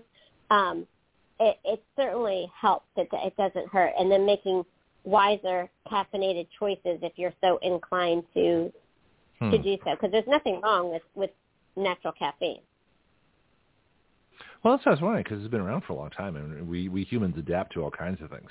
Um, but what happens to your body when you have food at night? Does it just, like sit there until morning, or, or does it get digested overnight, or what, what does your body do? Your body I'm works curious. extra hard at night, extra hard at night. Oh. Because I don't know if any of the viewers have ever seen your your video, and and I'm not promoting my lifestyle on anybody else because I think you guys have heard it. I'm mostly a vegetarian, but I do eat fish. Um, so I'm not saying one is better than the other. Um, it's it's all whatever you want to do. But when you eat certain foods, especially Mhm. late at night, they really just sit in your gut, and it takes a long time for them to go through the digestive process. And since your body does a lot of its repair work at night, you know that having having your body work hard at night while you're sleeping is kind of contradictory to what it's supposed to be rebuilding at night when you're when you're sleeping and repairing itself. So. Um, that's why a lot of times you'll hear people say, you know, don't eat two or three hours before you go to bed. Well, hence most people sit, sit up and watch a movie and eat popcorn and peanuts or you know snack all night long. And I've been guilty of that.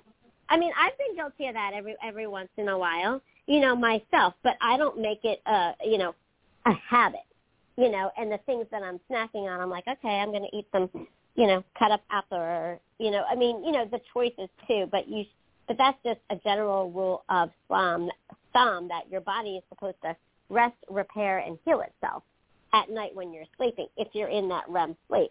Whereas if you are downloading it with, you know, all the things two hours before you go to bed, your body's in work mode and not rest mode.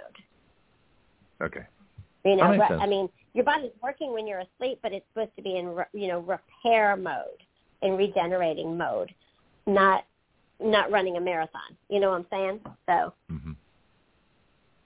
No, it so, makes yes, sense. I, I, what I try to do is, is, is, you know, in my intermittent fasting, you know, try to be done by noon with, with food until the next morning, which uh, makes me very hungry about nine o'clock at night.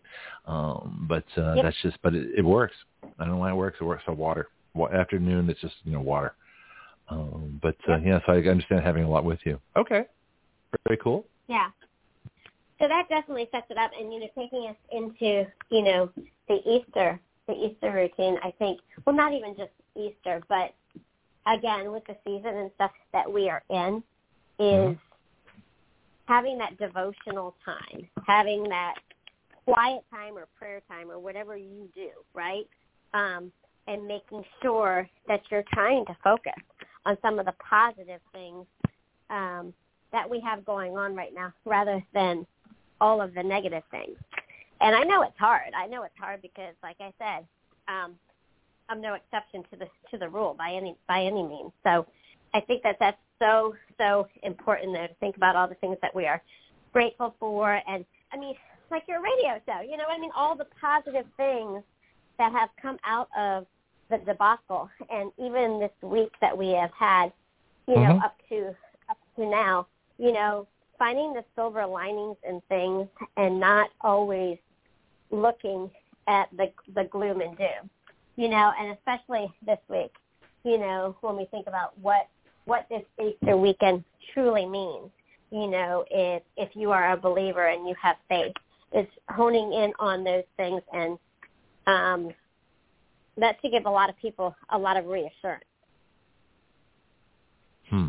So, how do you see the parallels this week? You know, I think I talked about this how with Wendy uh, yesterday. What's that? Well, yeah, like I said, you guys went over that, and I don't want to. Um, no, I was, I was curious your take on. Well, you don't have to, obviously. I mean, but I'm just curious. I think, I think so, how does a lot of parallels to the to the Easter okay. to the Easter story with what happened right. with, with with Trump and what is happening. Um, mm-hmm. And you know, depending on which you know, if you're talking about Israel timeline, if you're talking about how the cabal has kind of changed our timeline with things in the Bible and the way the events took place mm-hmm. um, mm-hmm. with Jesus, you know, and Palm Palm Sunday and Good Friday and the resurrection, all all the things. I think no matter how you slice it or which day you believe what happened, as far as the details, which is very important, if you take the the crux of it, right? Mm-hmm. The meat and potatoes, bottom line. It, the way I see it, there are so many parallels with what happened to Trump. You know, when I saw when, um, and I'm just thinking so I get it right, I guess when he was going into the courtroom or leaving, you know, he didn't say a word. Remember, they expected him to talk about statements. Uh, oh, that was when they supposedly were going to fingerprint him or whatever. And, you know, we don't even know for a fact what they did behind those closed doors. They could have said, "Hey, mm-hmm. we're doing this for optics. We're taking you back there." You know, no, there was no mugshot. We don't even know if they did a, a fingerprint. You know, um, we don't know what the pantomime was or how real. Like we we don't know. We only know what we have seen and heard, but we really don't know. Um, and so there's a lot of speculation. There's a lot of um, you know guesses, but everyone expected him to address the cameras when he came out with that look on his face. I guess you know, when they were taking him in that room, and and um, I won't forget that, you know. And he said nothing, you know. And I think about how Jesus, you know, during the process, you know, there were times when he spoke and there were times when he was silent, yeah. you know. And so, um, and I remember on I think it was Instagram. Well, it had to be since I've been kicked off Facebook, right? It's been a year now. Um, I posted something. I posted the scripture. You know, forgive them, Father, for they know not what they do. Mm-hmm. And even though it's been hard for me to pray for these evil son of a you know what and these bastards, you know, I have yep. to think about it. It it's kind of like I just have to repeat scripture or say things because human being, and I'm not God, I'm not Jesus, and I have a tough time with it. I'm just going to be real. And you know, if I lied, he already knows I'm lying. So you know, I got a tough, I got a tough time with it. Even again, mm-hmm. whether we believe some of this is pantomime or it's real or whatever your take is on it, right? It still is the event and the fact that you know it was kind of a um, a crap show and a circus and all a bunch of BS and you know all the things, and you think about uh, you know the real criminals, and you think about you know who was on the cross beside Jesus, right? And yeah, real criminals. He, yeah, exactly. Yeah. Right, well, what, what is the, what is the crime? The, the crime is challenging authority. Uh, you know, you right. look at the deep the deep state. That's the real crime. I'm going to make Josh's well, Josh, I'll give you a chance to talk a bit here. So we'll just uh, think about. I'll bring, make you live in a couple minutes. Give you a chance to get ready. Um, but uh, but but the the real crime, the biggest crime, is going against the system. It's going against uh, you know what people expect of going against, as we talked earlier, what's normal. You know, if you don't do what's normal, then the normal people get upset, even though what the normal people are doing is totally crazy. Uh, it's the crazy people right. that are doing the normal stuff because we're happy, you know. Uh, and so, well, so yeah, what did what did Trump actually do? You know, what what did he actually exactly. do for a crime? There nothing really, nothing. except try to make the country nothing. country great. Right. So how do we live right. in a country? So so here's a question for you: If you take a look at the national health versus the individual health, how can you be a healthy person in a sick nation? You know, and how does the the health of the nation affect us? You know, personally. And and so when uh, think back a couple of years when Trump was in power, you know, gas was $1.85 a gallon. We were happy, and being an American, we were proud to be Americans. You know, it was great. You know, we were sticking to the Europeans and making them pay their bills, and we, uh, you know, and Trump met with uh, Kim Jong Il in North Korea, and uh, they actually talked, and he crossed the border, and you know, he went to Saudi Arabia and danced with a bunch of guys with swords, you know, and, and the Secret Service went crazy, and, and just amazing, and we had the Abraham Accords, and all these incredible things happened. We were happy we were happy. Right. Except, of course, the well, deep state was miserable. Hard. But uh, but we, the general, the, the average American, was really happy. So when the nation's happy, you know, the people are happy in that nation. Now it's you know the the deep state's happy because they have all the power and control, or so they think, uh, and the rest of us are miserable. So it, we have, and I've said this before on the show, but it's been a while, that uh, the deep state is, is happiest when the people are miserable, and the deep state is miserable when the people are happy. Well, that's not that's not a healthy situation for a nation. No, no, and you know that statement that you made um, about how can you try to be healthy in a you know non-healthy world. However, you you said it perfectly. Whatever you just said. well, we'll check the podcast. I don't even remember it because it was it was things go out of my head so fast. I mean, it's hard.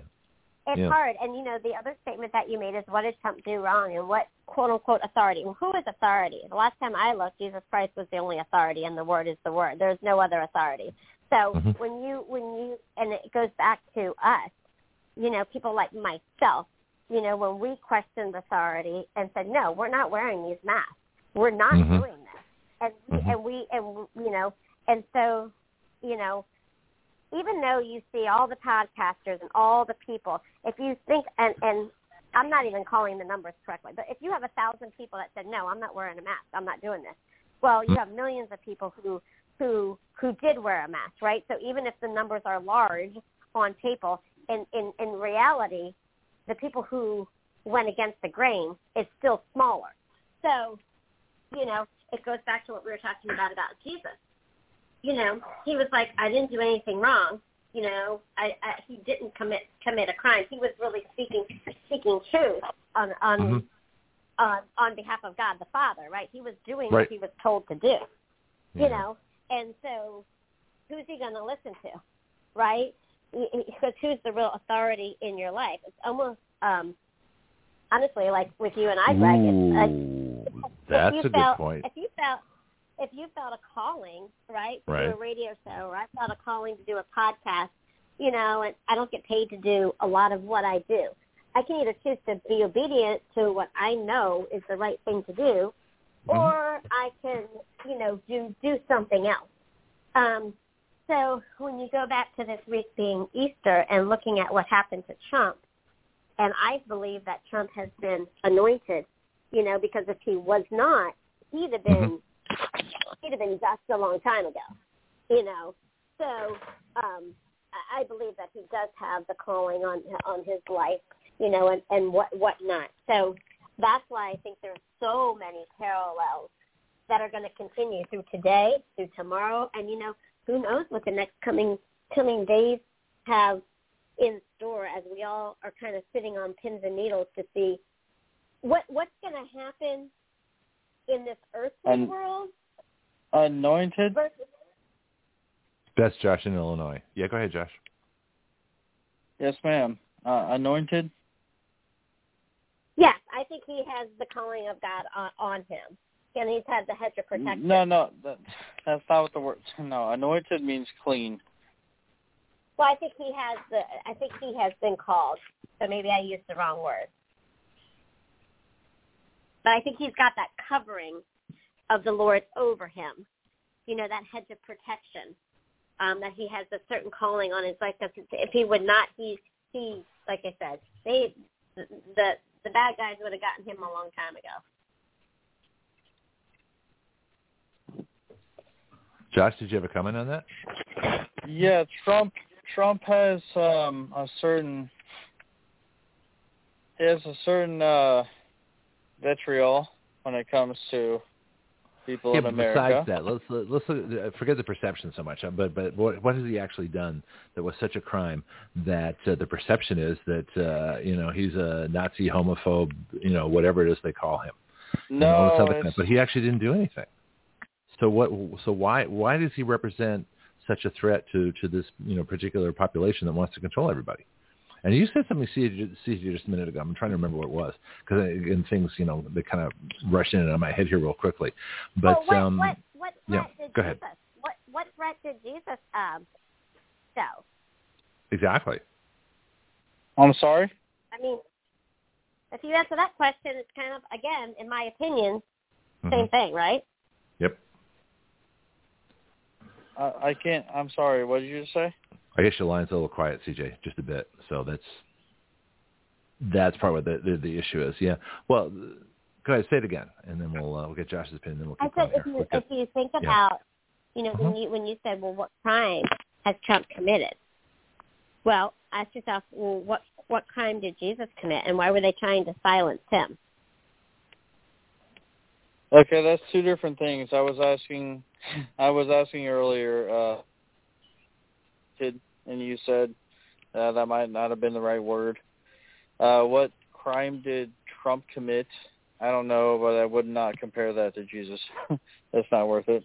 Uh, Trump continued stuff in Syria, stuff in Yemen. I don't know. He he's not his hands are not clean. Let's just say that. Can we agree on that? No, not at all. but that's okay. No, I think I think I think the only I I I think we might have to agree to disagree on this. What I can agree with you on is that Trump is human. Trump is not Jesus. Uh, I mean, he is human, right? So if we are living, breathing flesh and human, we have all fallen short. We've all committed sin. My hands aren't clean. You know, I've done a lot of stuff in my in my life. You know, so I would agree on the sense that he is a human being and he has made mistakes and I think and some of the times and so I would agree with that. But I still disagree with the fact that, you know, I do see parallels to the story and to things that are happening and I don't I don't believe in coincidences, you know, of of timing. And he is an earthly man. Um Yes, ma'am. I mean that's That's that's the that's the bottom line. So when you made that statement, I can agree with that statement to an extent because he's a man, you know. Um, and the statement that you that you made about his hands are not clean, well, you could say that about me, and I would say you're absolutely right. you know, but I've asked for yes. forgiveness of my sins. I've, you know, so so I, I think we can agree on one level and disagree on another level. Okay, but here's my problem: is that there are still people starving in Yemen because of America. That still happened under Trump. It still happened under Obama. It still happened under Bush. This is not a new thing. This is a longevity. Well, what's this what's longevity Yemen doing of that about terrible that? situation? What's Yemen doing about that? You think what can Yemen do about it? They can't do anything, my friend. Why? How do you know that? What do you say? See, this is this is the thing too. Yemen, there's, Yemen there's an idea doesn't that have autonomy. well, who controls Yemen Yemen? then? exists because other countries around them allow them to exist. Okay, so then whose responsibility is it then? It's them, not us. See, there's this There idea are that the- people on that land, my friend. Right. Okay. I'm not a Yemen expert, obviously, but what I'm saying is there's an idea that uh, that the United States has to be, uh, you know, the the enforcer of the world, and we have to make, you know, we have to regulate everything, and the world's police force, and uh, if we don't go in and, and keep everything, you know, there'll be no Why order in the world. It's like no other culture has ever existed, and that's that's incredibly unhealthy. I think. Speaking of of wellness, which is Yes, sort of like our general thing That's here. a terrible way to think. Yes, that's a terrible way to be. I'm saying Okay. that there are people on But the of other all side the- of the of all the things- in Yemen. But what does Yemen have to do with the United States? What what does that have to do with us here? We are going out of our way to shut off their supply lines to bring food into their country. Right now. Yeah. We've been doing it yeah. for almost a decade. Okay, that makes no sense. Why why would we do that? Because we're partners with Saudi Arabia, who's at active war with them. Well, we're not getting We're on with not Saudi Arabia these these days. people. They're cutting back our production. All right, let's let's save that for another time. Let's uh, let's come, let's go back to what um, Yep. you know our, sort of our main topic here, um, because I think this is this is this is a really scattered day. We're really all over the place. It's kind of interesting. Um, but uh, Well, well, go ahead, go ahead, CJ. say no. I I think, and maybe. So this conversation that we're having and the points of agreement and the points of choosing to disagree with one another, right? That's a Mhm. healthy thing. We all don't have to agree. Hence, I go back to not just this Easter week, but in general, you know, we have to focus on some of the positive things because there are so many negative things that can send us into a spiral. So for us to be able to put our mental and emotional health, you know, at a, at a priority level along with going Mhm. into what we're putting into our bodies, even though you had made the comment, um, Greg, and I had said that I couldn't remember the exact statement is how do you how do you keep your body healthy in a toxic world or you made some sort of statement like that. And there's no blanket statement answer to that. There is no Mhm. answer to that because it's Mm. tough and it's challenging. You can only do what you know to do, you know, washing your fruits and vegetables. You can only be so so proactive. So at some point you have to trust God. You know, and that should be the first thing that we're doing, you know, period. And then doing doing all the things. But bringing this conversation um, and this little bit of a debate that we're having back and forth, it it can be done in a healthy way, and we can agree to disagree. You know, because there are some statements that you know are true, even if you know what um, it's Josh, correct? Josh is saying is is correct. You know, we only have control over so much, and it's almost like the um, what's the word I'm looking for? It's uh, the cliche statement of choose your battles, the lesser of all evils, which I hate that Mhm. statement, but it's a great it's a great cliche, right? So, um, and you know, bringing it back to the last statement that I'll say regarding Trump and this week, because I think I've made I've kind of made the parallels what I think of this week and what's happened kind of true and where I stand and all that hmm you know, whether what Josh is saying is true or not, and that that could be true, right? We have that issue of food. Again, when you have a human in charge of things, not everything is going to be perfect. But when it comes to Trump, my bottom line is I think the events have lined up with Easter. I think that he has had a calling, and I used the wrong word, anointing. So my apologies. Well, I didn't use the wrong word. But he I, has I, had, I, I understood what you, you meant. know, it's just that, uh, you know, uh, as in, as in chosen, absolutely. Yeah. Right on him. And does that mean whether it's Trump or somebody else that we think is so great is going to do everything to get this world in tip-top shape perfect? There's always going to be something that's that's right. There's no perfection in in this world. That being said, many of you have heard the statement, and I've said it. You know, I'd rather have a smart ass and a good businessman than a dumbass and somebody that's sniffing children.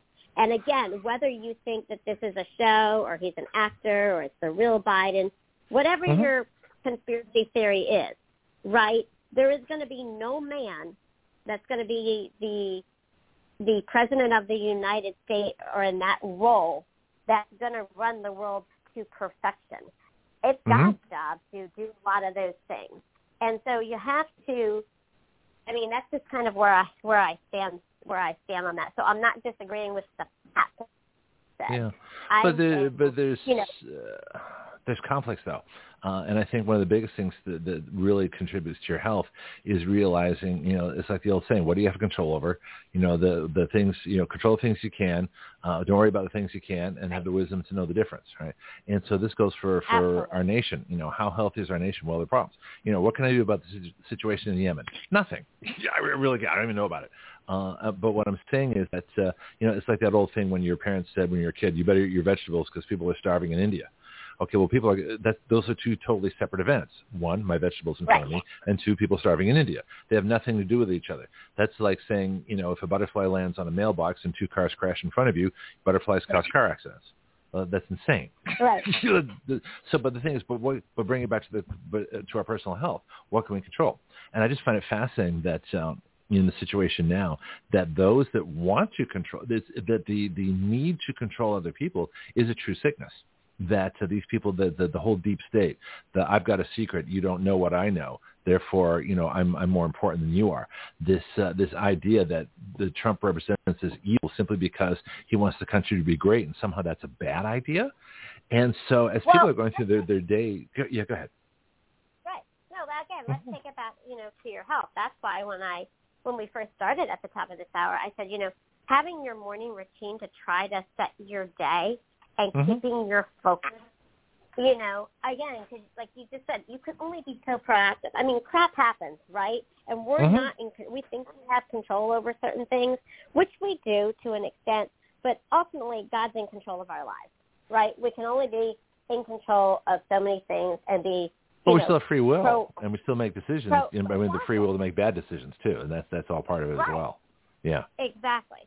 Exactly. So, you know, I do think it's important to do those certain things in the morning physically, like those suggestions that Hmm. I talked about at the top of the hour. I do think it's important to, you know, whether you're a believer or not, get you know, getting in the Word of God in the morning, or doing a yoga thing if that's your if that's your thing, or doing a meditation, or going for a walk with your dog, or getting fresh air, you know, and and saying, okay, you know, there are certain things that I'm in control of, and there are certain things that I'm not, and then I just have to trust. So there are things that we can applicably apply, you Right. know, um, to our lives, and then looking this week as to okay, so what can we be thankful for this week? You know, we can be thankful for this week all this pantomime bull crap that went on this week. Look how much bad stuff was was exposed was exposed. You know, more of the deep state with Bragg in New York and all these things. And think about Pandora's box that was open that we can only pray and hope and hope is going to trickle down to to others. So you know, I, I think, and it's hard sometimes, but I think that's where we have to have to be, rather than the rewind and rewind and rewind and rewind of all the bad, because that's really not going to get us anywhere. That's not going Mhm. to propel us forward. Yeah, so it goes back to the original thing we were talking about with the news. You know, people feel compelled to watch the news because society tells them, or so they think, they have to be informed. But on the other hand, the news might make them miserable. So, so the real issue is not what's on the news. The real issue is why you feel the need to watch something that you know makes you feel miserable. And so that kind of empowering, we, we, there's, there's an empowerment that needs to go into. So the more control you have over your own life and the decisions that you make, the better you're going to feel. The more, the less powerful you feel. Oh no, you know we can't solve. Uh, you know there might be another Irish potato famine in a hundred years. You know, or climate change. This is like the big one. Worry about climate change. What do, do you really think that you can legislate the temperature difference? I mean, come on, you know. Yeah. And so this is a very unhealthy thing that we're in the society. The arrogance of thinking we can change things we can't change, uh, and the the needless worry that goes into all kinds of stuff you know, that, that is put on people. I mean, the, the whole idea of propaganda and, and psychological abuse and all these other things that are going on all the time are really pervasive. And you almost have to have a safeguard against that kind of stuff. Have a morning routine drink your coffee, scrape your tongue. you know, I mean, just, I'm, yeah. you know, I mean, just, uh, just, but, but in other words, the, the simple things, you know, translate into the complex. And if you can take the basics and then say, okay, what's what matters to me? What uh, you know, and still take on the cosmic issues. You know, the issue of national security and uh, you know, fraudulent elections elections are incredibly important. But what part do you have to play in that? What can you do? What can you not do? And can you be happy with what you can do? And I think these are all huge exactly. things that people don't take into account uh, while considering these major earth-shattering issues, like what happened today with Trump or with uh, this week. Yeah. Okay. I I agree with I agree with hmm. you. Yeah.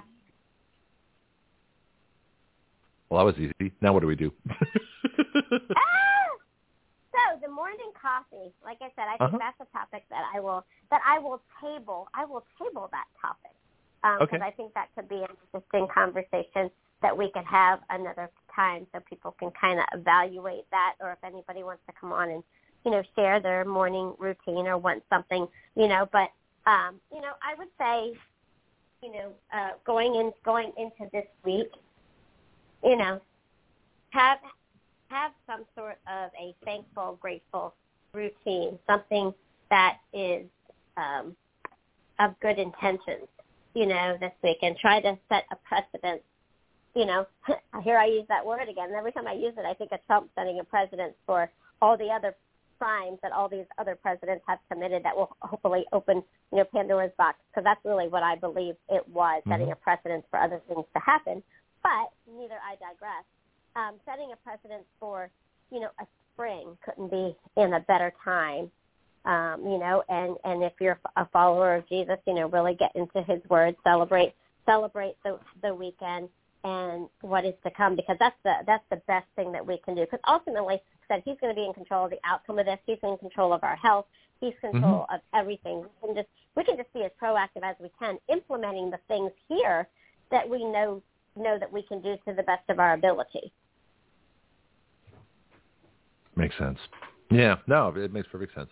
Um, I don't know if you're able to hang on for our next uh, some of our next hour, or do you have to go at the at the top of this hour? So I'll make sure you get everything covered. Yeah, I I actually have to, you know, I homeschool, so I definitely have to get some stuff done with my daughter. okay, well that makes sense. Okay, all right.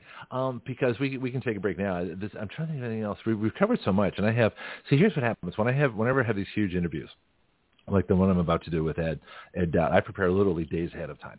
And so a lot of times, uh, unfortunately, some of my other reports, you know, don't have as much into them from me simply because I'm devoting so much to this because you know it's really critical what's going on. The work that he's doing, for example, you want to talk about, uh, you know, I wonder what kind of personal stress he's under, because here's a guy that was Wall Street, you know, made billions of dollars in his growth management fund, and then all of a sudden discovered that all kinds of folks were dying prematurely you know, and it's it's fascinating to me that this came about because of insurance people, uh, the life insurance folks. Wait a minute, you know, we're having to pay out a whole bunch of money here. What's going on? Uh, and the morticians. Uh, wait a minute, we're seeing things with dead people we we never saw before, and and they're like the whistleblowers. Uh, and they and because you know people and it, it's interesting. It's like a detective story. It's like a murder mystery. You know, you look at Columbo, some little thing that happens.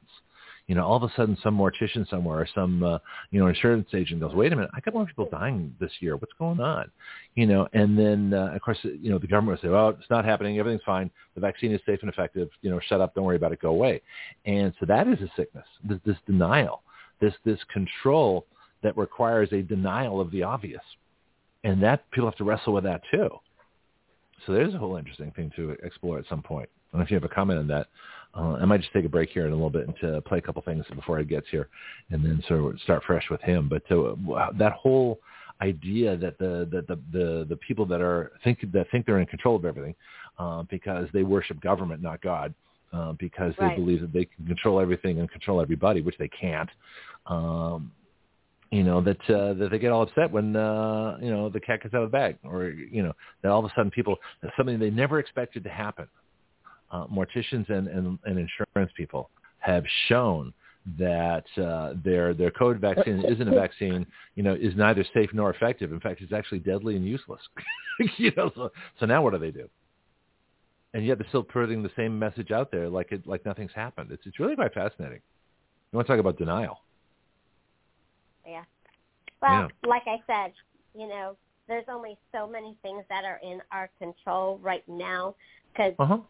you know, we can, and, you know, I do this too, you know, with other things that I do. We can, we talk about where we were three years ago, where we were Mm. two years ago, where we were Mhm. a year ago. We need to address where we are now and move forward. We can't go backwards.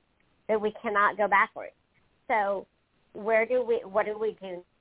And our first, and our, my, my first resource Mm. is just praying, you Yeah. know, and I personally have seen a lot of things transpire, um, with, with people, you know, I real, I really have and testimonies and things like that through faith, through repentance, through things like that. So I would just say, again, wrapping this up, moving forward for this Easter weekend is just being, you know, being grateful for those of us who are awake, being grateful for the resources we we have, and we can't go backwards. We we can we can stay stuck with where we are.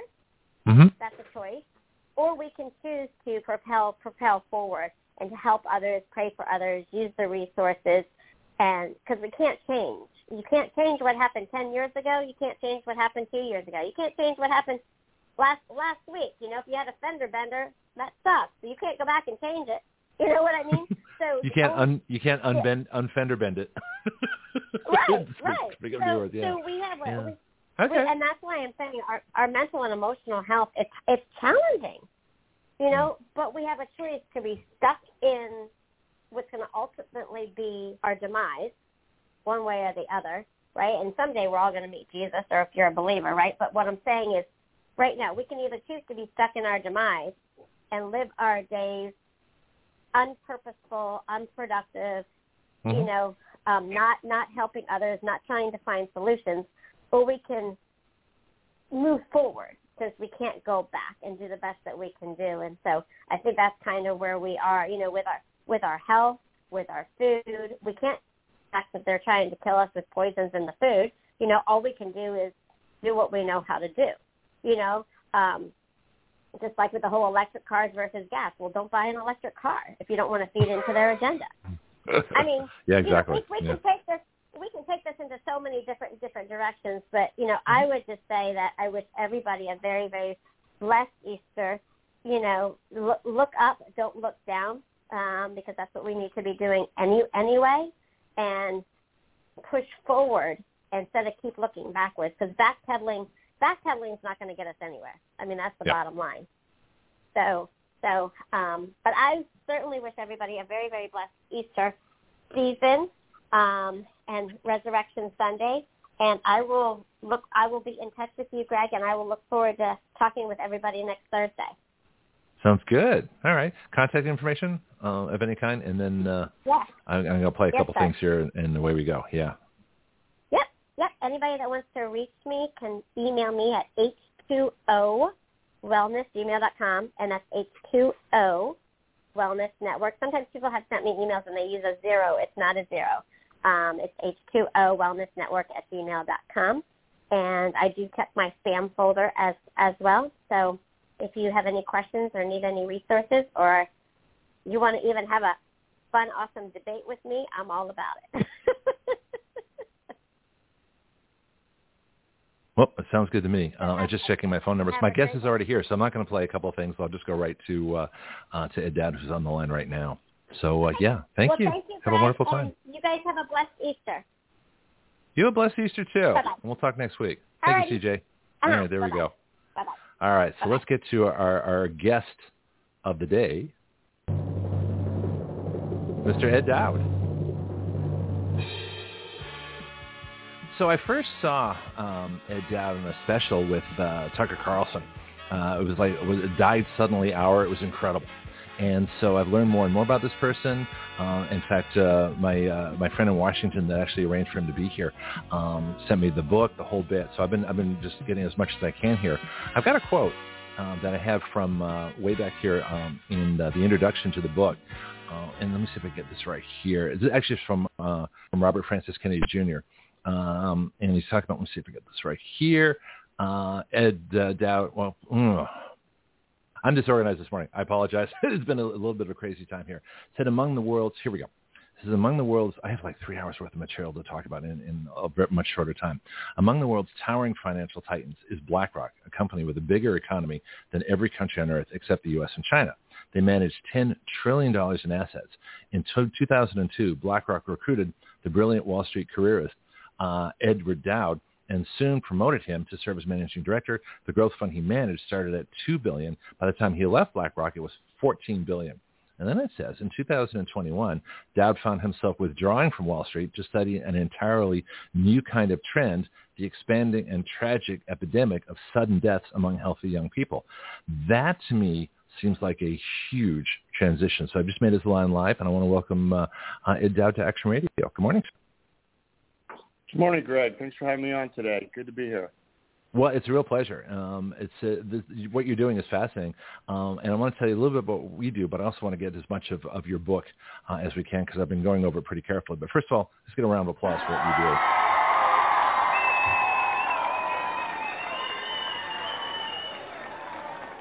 So the book is Cause Unknown, the epidemic of sudden deaths in 2021 and 2022.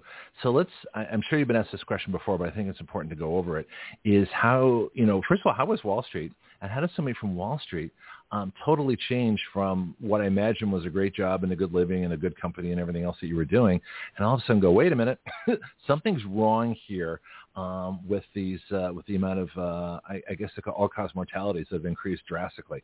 How did you make that transition? And um, just sort of tell me your story. Take all the time you want from from Wall Street to this this new place that you are now.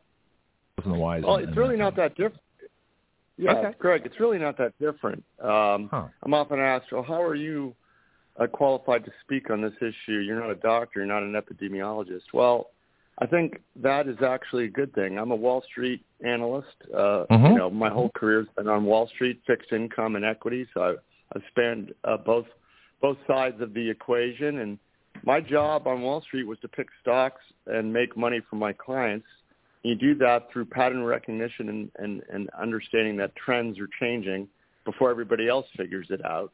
That's how mm-hmm. the real money is made by living between the worlds of perception and reality. The the crowd, the street, the the herd thinks one way of perception, and the numbers underneath are changing, and you identify that new reality before everybody else. You position yourself and your clients for that uh, trend change, and then once the herd figures it out, the stock goes up a lot. So that's my job. That's what I do. And I noticed a disturbing new trend in the early days of 2021 with anecdotes of uh, you know, weird things happening to my friends were taking the vax. Uh, you know, in 2020, I live here on the island of Maui. Mm-hmm. You know, I didn't know anybody. I didn't know anybody who died, and then all of a sudden, 21, you know, so and so's uncle on the mainland died, and then my dad would tell me, uh, "Oh, so and so I know died," and, and just these these types of stories started percolating where there were none in 2020, uh, for me at least. Mm-hmm. And so anecdotes, anecdotes. Um, and I know a couple things because of my background on Wall Street and analyzing healthcare stocks. I knew that vaccines uh, that are safe and well vetted, that it takes seven to ten years of safety data before they put it in someone's arms, usually. Um, that, that severe adverse events do occur, death being one of them, mm-hmm. and they're, but they're so rare that I shouldn't be hearing of them. But I was hearing multiple. So my my uh, my my warning signals went up, and uh, then when the mandates came in June of 21, that's when I became activated because of, I'm a believer in free choice and body, body autonomy. So I started protesting uh, here on Maui and met up with Dr. Malone who came to the island and I told him I was going to monitor funeral homes and insurance companies because if my suspicion was correct, it would show up in those in those areas, and it surely did. And it's begun a journey of discovery. I have a team of uh, I have a firm now, Phinance Technologies, with two PhD physicists, who, and we've uh, discovered some uh, rather horrifying things that uh, lead me to believe that the vaccine is the cause of what we're seeing. And if people have another explanation, love to hear it. But nothing nothing is quite as uh, as um, damning as the vaccine and the mandates. Interesting. Yeah, uh, just talking to you, I, I, I can toss. I have like so much stuff prepared because I never know exactly where these uh, these chats are going to go, and I'm, I'd much rather be spontaneous. Um, also, Judy Mikovits is on the line too. Apparently, you two know each other. So, uh, Judy, you feel free to join us at any time here. Um, but uh, she's a friend of the show and is one of the strongest proponents of our bill for vaccine product liability. Uh, and I'll tell you a little bit about what we do in a bit. But uh, you made something that was really key, a statement you made earlier, that because you're not an epidemiologist because you're not a um, you know you're you're not what I would call in the bubble. Um, in fact, uh, the the worst people that talk about law are sometimes the lawyers you know, and as I say on the show here, I'm uniquely unqualified for everything I do. We've created a citizen legislature. We actually write legislation, title, section, the whole bit, you know, Congress ready, state legislature ready, and yet none of us are, are lawyers or professional, you know, folks, bill writers or things like that. But because of that, we're open to new possibilities. And I see the same thing with you. So when you talk about trends, you know, that, uh, that you see things that people don't see, you know, and, and you're looking for the trends. I'm actually trying to create a trend you know, trying to create new things that people don't see. And and then they're asking, you know, what's, what's the question? You know, uh, you know, if it can't, you know, why are you trying to do that? It's never been done before. Well, that's that's the perfect reason. You know, and if not now, you know, when? And if not us, who? It's that same kind of thing. So as somebody who isn't locked into a bubble, that really opens you up to all kinds of new ways of looking at things. So, but but Wall Street in particular, I'm just curious about the financial end because you've got a statement here. Uh, this is be early, be right, and be loud. A common problem is that people are hesitant to go against the grain of consensus. So let's let's relate that to the vaccine. It's safe and effective. The government says it's safe and effective. They're the experts. You go against that, and you get what happened to us at Action Radio, where you're completely censored. So are, do you think of yourself as a pioneer of this information? Um, does it, uh, bother you in any way that you are bringing new stuff out there? I mean, how does it, or how does that, what you did at Wall Street, it's like your career is in, in being out, you know, saying things that are different for people. I'm just curious. Yeah, cor- correct. And, uh, you know, an interesting thing about Wall Street people may not understand is everybody starts their career and usually stay in the same silo. And there's huh. different silos on Wall Street. And you know, I was able to make a good career on Wall Street by arbitraging the different silos. So in 2006 and seven, there was a real estate bubble, and uh, people in that in that silo couldn't see it, the disaster coming. But because I used to have experience in the credit markets and had an open mind, the uh-huh. refrain uh-huh. then was home prices never go down. Well, all you had to do was Google home prices going down, and you and you saw literally that it, it, they do go down, but it, they hadn't gone down for decades. So people were asleep thinking they never went down, but they do. Then there's cycles. So I, I was I said, well, home prices do go down, and there's a lot of weirdness going on in the real estate market and fraud. So I'm going to monitor what's going on there, and I was able to help my uh, clients lose less money than everybody else that year. And then you know at the bottom we turned and got bullish. But you know the point the point is is that I I I thrive on on I'm a I like solving puzzles. So this is part of a intellectual exercise for me. So I I saw something okay. that others didn't see, so, and and as time so I had a thesis, and when you have a stock thesis, you you you you you put the thesis out there before all the information is complete. And as time rolls on, you're either uh, your thesis is either confirmed or you're wrong. If you're wrong, you sell the stock, and you said, "Well, I gave it a shot. I'm out." Uh-huh. And in my, in my journey since I began this, the data is getting more confirmatory that I'm not only right, I'm probably 200% right. It's, at this point, um, we're seeing things that we shouldn't be seeing.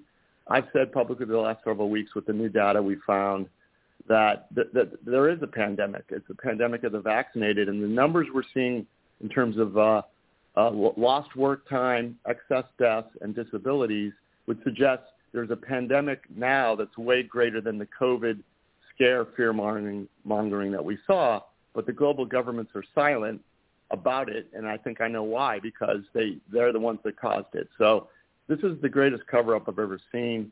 I'm not afraid to speak the truth because that's just what I do. I'm I'm kind of a a bullheaded uh, person that way. And on Wall Street, that's what I did. And some, when I was wrong, I uh, I would pull a 180 and, and admit I was wrong. And if I'm wrong here, I'll pull a 180 publicly. But unfortunately, I'm not wrong. I don't think. No, I know you're not wrong, and uh, uh, you know you're preaching to the converted here, or what is it, preaching to the choir. Um, to, let me give you a, a quick history of, of us here. Um, February, well, I think I had COVID uh, the first week of January in 2020, before we even knew what it was. I got over it, took a couple of days rest, coughed a whole lot. You can hear it on my shows. I sound terrible. I was looking for guest host. Um, we had one of my favorite people in the world, Dr. Peter Pry, one of the foremost experts on EMP, nuclear weapons, things like that, was one of our regular guests. He brought us Bill Gertz. February 25th of 2020. He told us all about the Wuhan lab. So we knew about the Wuhan lab immediately. February 27th, I wrote a bill for Congress because I also learned about early treatments that you, the Congress could only spend half their money on vaccines. The other half had to be spent on early treatments. Uh, I learned about the Didier study in Marseille, France. I was learning about Dr. Zelenko, and we knew that these early treatments worked, and I was in contact with doctors around here. So as soon as who we called Dr. Fascist, um, Anthony Fauci, started spewing vaccines only, I'm like, wait a minute you get, just like you said, you use just basic logic. And I think people get hung up on their assumptions so much, uh, or what they think they're supposed to believe, they forget to just use their brains. And my brain said, 15 years to create a vaccine. The virus is already here. It's too late for vaccine. We need to kill this thing.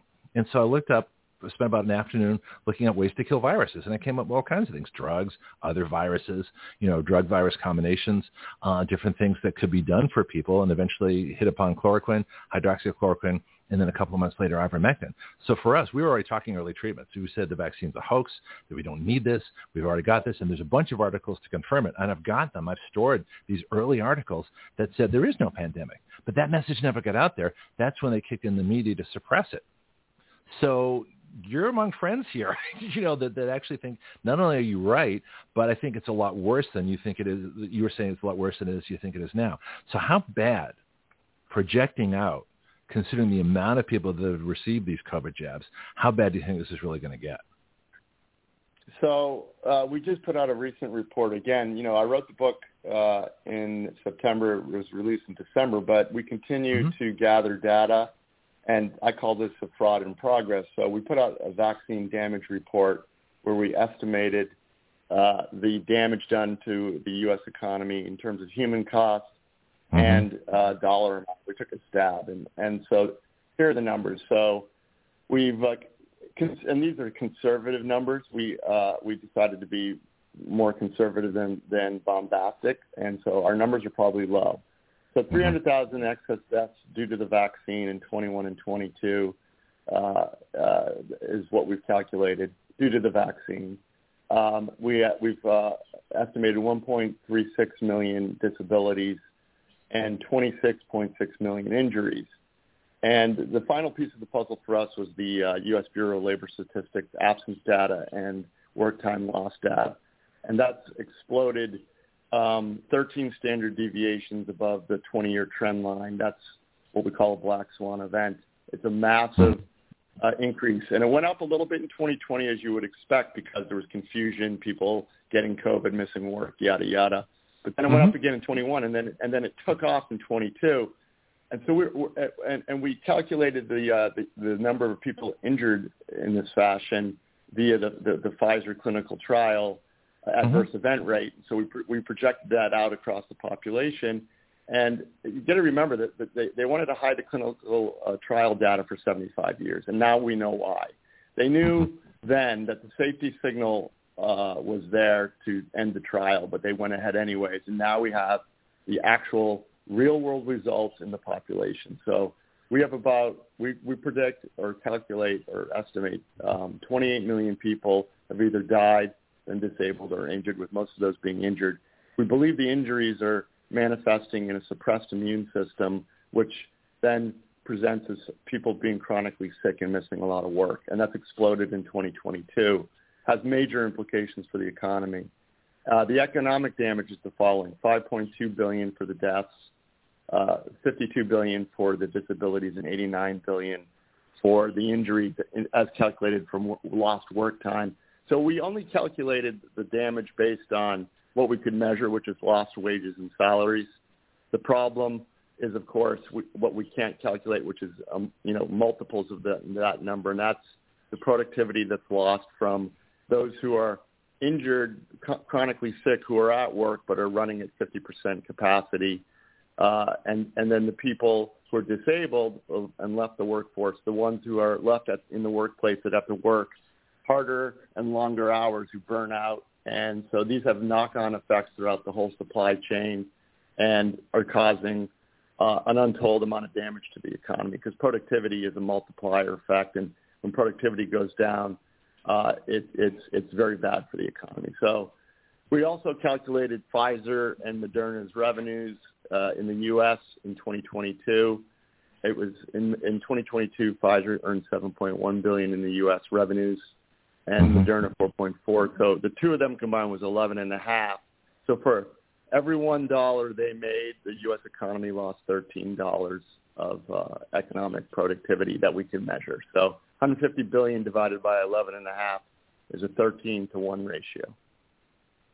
This is insanity. Um, just to remind folks, the book is Cause Unknown, The Epidemic of Sudden Deaths in 2021 and 2022, and we're in 2023, and this isn't stopping. Uh, with all this uh, amazing information that you have, all these numbers that you have, you know where the, the numbers are, you know where the trends are. This is not getting better until something changes. What can you do with these numbers? Who's listening to you? Who isn't listening to you? What do you want to happen from, from writing this book? Well, the bottom line is the reason I got into this is I want the vaccine program to end full stop. And that's okay. what I've been trying to do because, well, so first we need to end it remove all the mandates left in colleges and the military and the first responders. A lot of the corporations have dropped their mandates. They're quietly uh, pulling a Homer Simpson and backing into the hedgerow.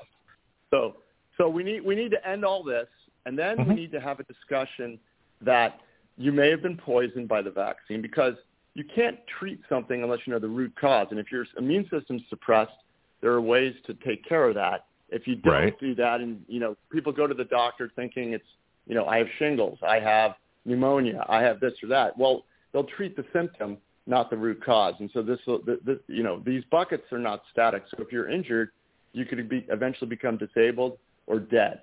So these buckets can shift, and we need to stop this immediately, uh, turn the tide, get people aware and educated on this. Colonel Theresa Long called me after we put out the report. She's a whistleblower in the in the oh, military. She's a she's, doc- on, she's a doctor. Yeah. yeah she's a doctor. She she called me and said, Ed, she says I'm seeing exactly what your report says. She said between the deaths, the disabilities, and the injuries, the woke uh, military um, culture uh, in terms of recruitment is turning people away, and people also don't want the vaccine. And those who left who already didn't want the vaccine, she said, we won't have a standing military in five years if these trends continue. And yet they continue and this is the collective insanity. Yeah, um, yeah. Yeah. Let me just uh, put a solution. And of course, uh, Judy, if you want to join the conversation again, feel free to uh, to do so because she's got all kinds of vaccine injury recovery. You know, the the cure for me. the two things we need to do. One is to have Judy's program of get you know products out there that people who have been injured, who are worried about this time bomb in their body, to do everything they can uh, to recover from the vaccine. Uh, and that's not being talked about because, again, there's such depression out there. My solution as a citizen legislator is we have two bills, which I sent you already. I don't know if you had a chance, because it was only yesterday, um, to take a look. But we have a bill for vaccine product liability that uh, gets rid of the, the, the vaccine compensation fund because big pharma should pay it, gets rid of the declared emergency. Uh, and I wrote this two years ago, so hopefully it's supposed to be next month, but who knows? Things can happen. But the most important, there's two places in law where it says vaccine manufacturers shall not be liable. And what I do is I go to those places and say vaccine manufacturers shall be fully liable. I don't know if you've thought about this, but what, would, what do you think the impact would be uh, if we could actually get this through, which I think has to be done, um, that vaccine product liability is put back on big pharma? How does that change the, the whole equation? Oh yeah, they, they would run away from vaccines faster than you can shake a stick at. I mean, the, the, these people put those laws in place because they they they couldn't make a profit otherwise. So th- this th- this whole thing started in '86, and it's and it's grown into a, a behemoth, and now they're trying to ram vaccines down our throats on a quarterly basis. It's it's absurd. This is this is crony capitalism run amok, and uh, Judy's great, and you know Judy has solutions, but we mm-hmm. don't even we can't even admit we have a problem yet. So I'm trying to show people we have a problem.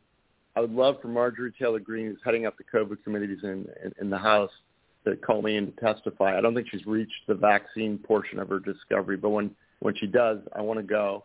And you know, so you know, I look at myself as we have a problem. It's in the numbers. It's a national security issue, and, mm-hmm. and Judy is is going to provide solutions. So you know, this the, the, Judy can't provide solutions if she's not allowed to speak, and no one's admitting there's a problem. This is this is where we are. We don't have regulators. They've left the building. They've all yeah. been captured. Uh, it, and you know, this problem didn't happen overnight. Uh, this has been going on underneath the surface for decades, and it wasn't as readily apparent because a lot of these products were smaller population sets. And but when you vaccinate, you know, 60, 70 percent of the country and the globe, uh, and the numbers are so big, even a guy like me can see them. Uh, that, that this is this is the end of 40 years of corruption. I hope. You said something really interesting just a minute ago that vaccines could not make a profit uh, without an, without getting rid of their liability uh, or giving them immunity from liability. Doesn't that say that in a, in a free market system that we wouldn't even have them? That do we even need vaccines in, in, in our country if they can't, you know, use the free market and make a profit? And in fact, one of the notes I had for myself for, to ask you is if they had to do all the things that the taxes are paying for, the research and development, the marketing, the storage, the transportation, the packaging, the delivery, the uh, even the instructions, the printing of all that kind of stuff, and they were responsible for the liability. Uh, are you saying there's no money in vaccines? They, they, they couldn't make a profit?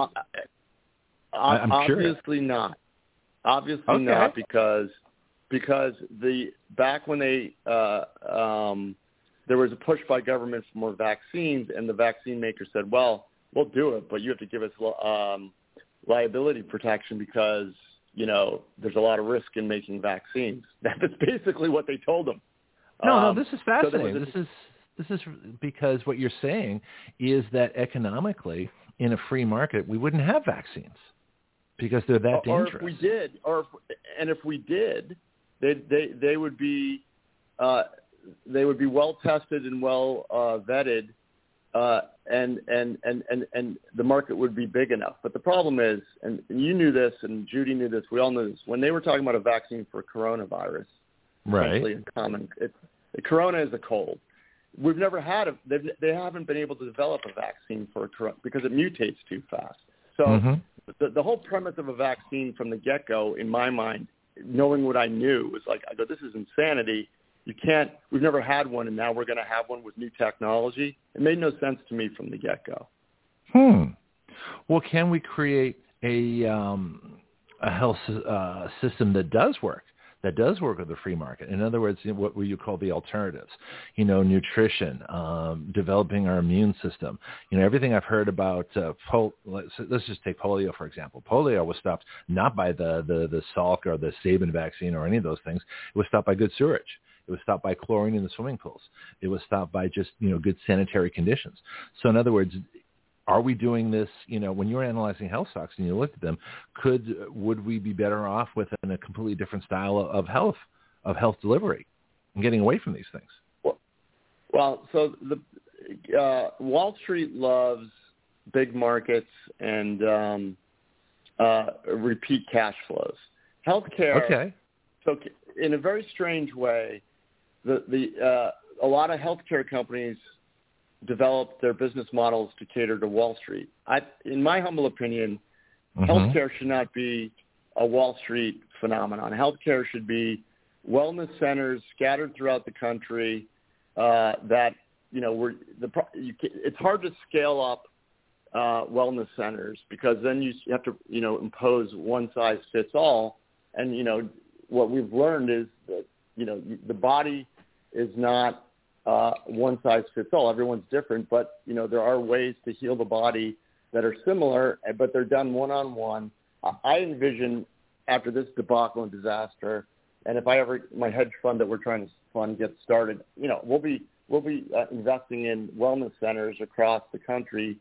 Um, you know, to kind of change the face of healthcare. It's, we need to go back to the way you know this allo- allopathic way of you know solving a problem with the pill is profitable, but it it, it doesn't really solve the problem. It just doesn't, and people are getting sicker and sicker. You know, I don't know about you, but when I was growing up in the '70s, my grandparents weren't on 75 pills. They, the, the, mm-hmm. the, the drug industry wasn't as big back then. When they died, they just kind of died. They got they got the flu and they were dead in two days. There, there yeah. was no um, there was no there was wasn't this 20 year march of decay, which I see in a lot of old people now on their you know 17 pills. So you know the human body is amazing, and when it and when and when you the way you're supposed to die is you're supposed to like drop and you're dead. You're not supposed to decay over 15 years.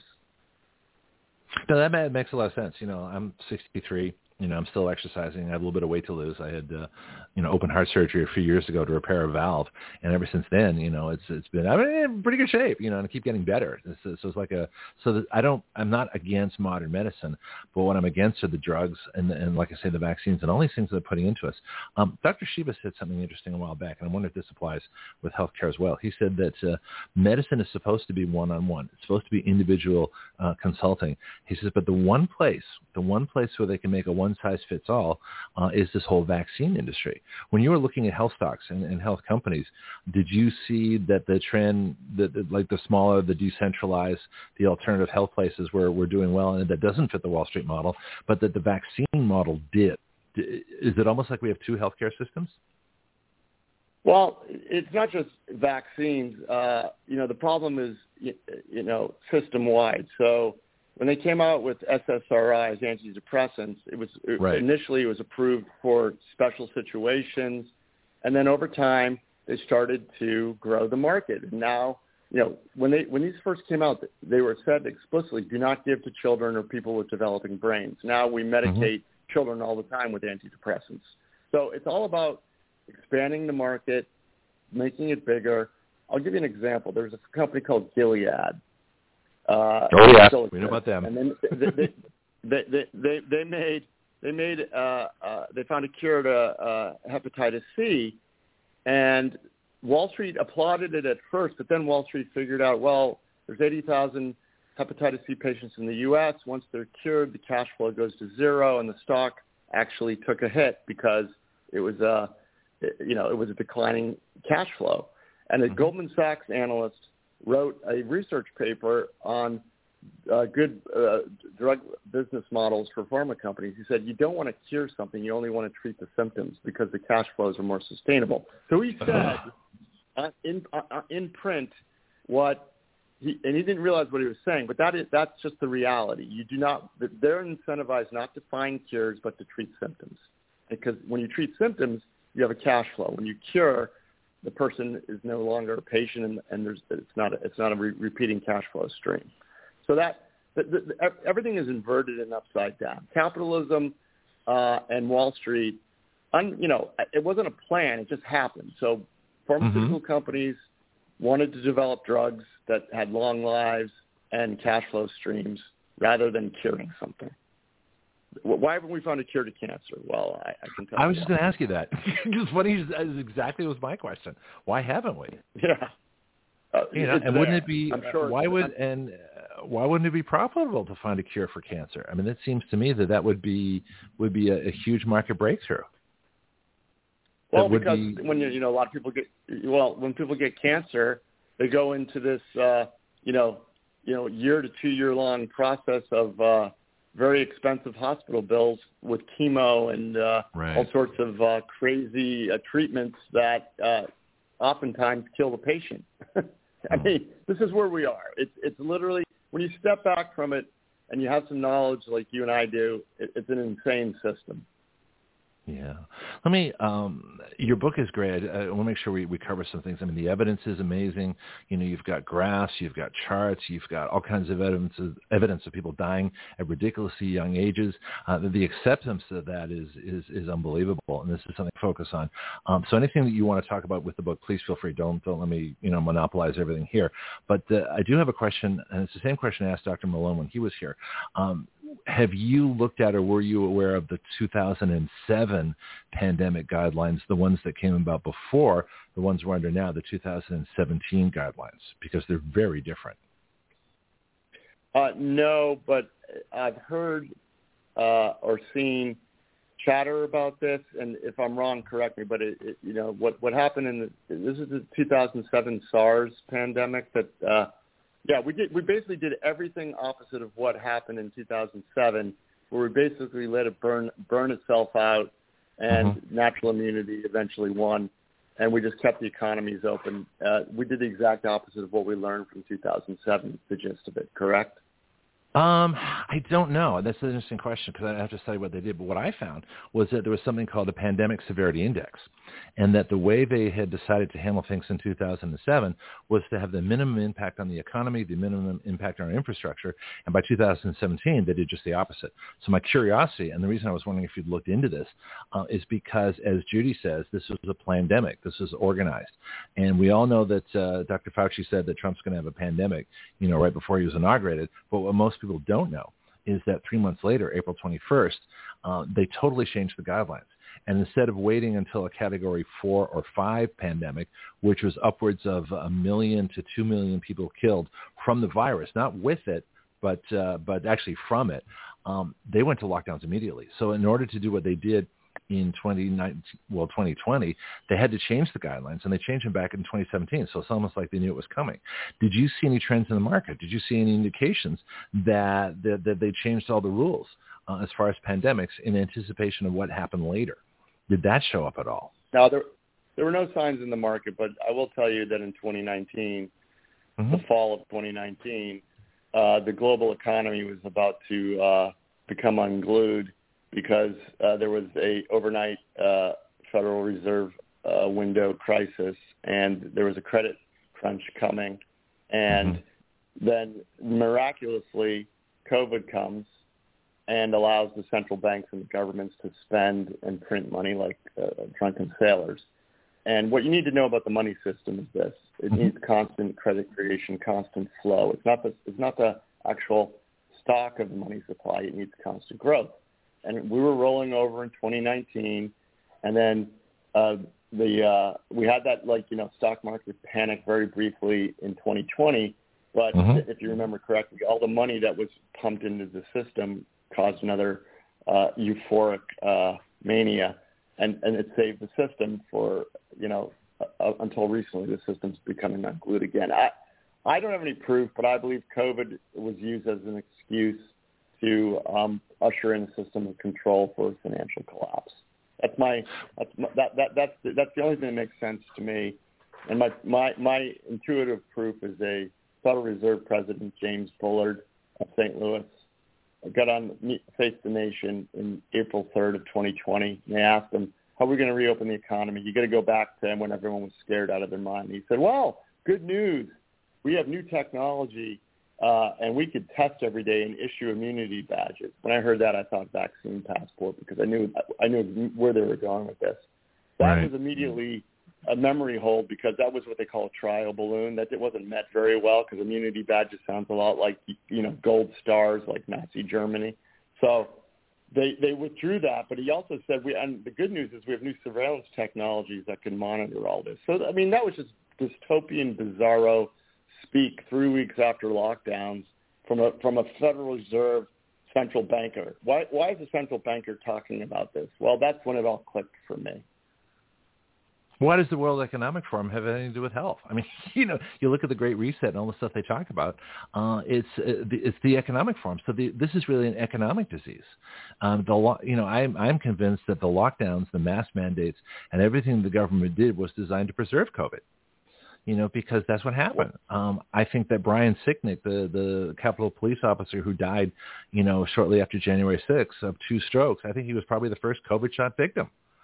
You know, I mean, there's so many he, things that aren't being. Well, Go ahead. I can't, I, I can't speculate on that, but uh-huh. you know, let's bring let's talk about what was going on in the world before uh, 2020. Okay. A lot of Americans don't know this because we are we already had uh, suppression of uh, international news in the U.S. There were yellow. Uh, they, they were called the Yellow Jacket uh, riots in France and protest. They were going on right. for you know 18 mm-hmm. months in France.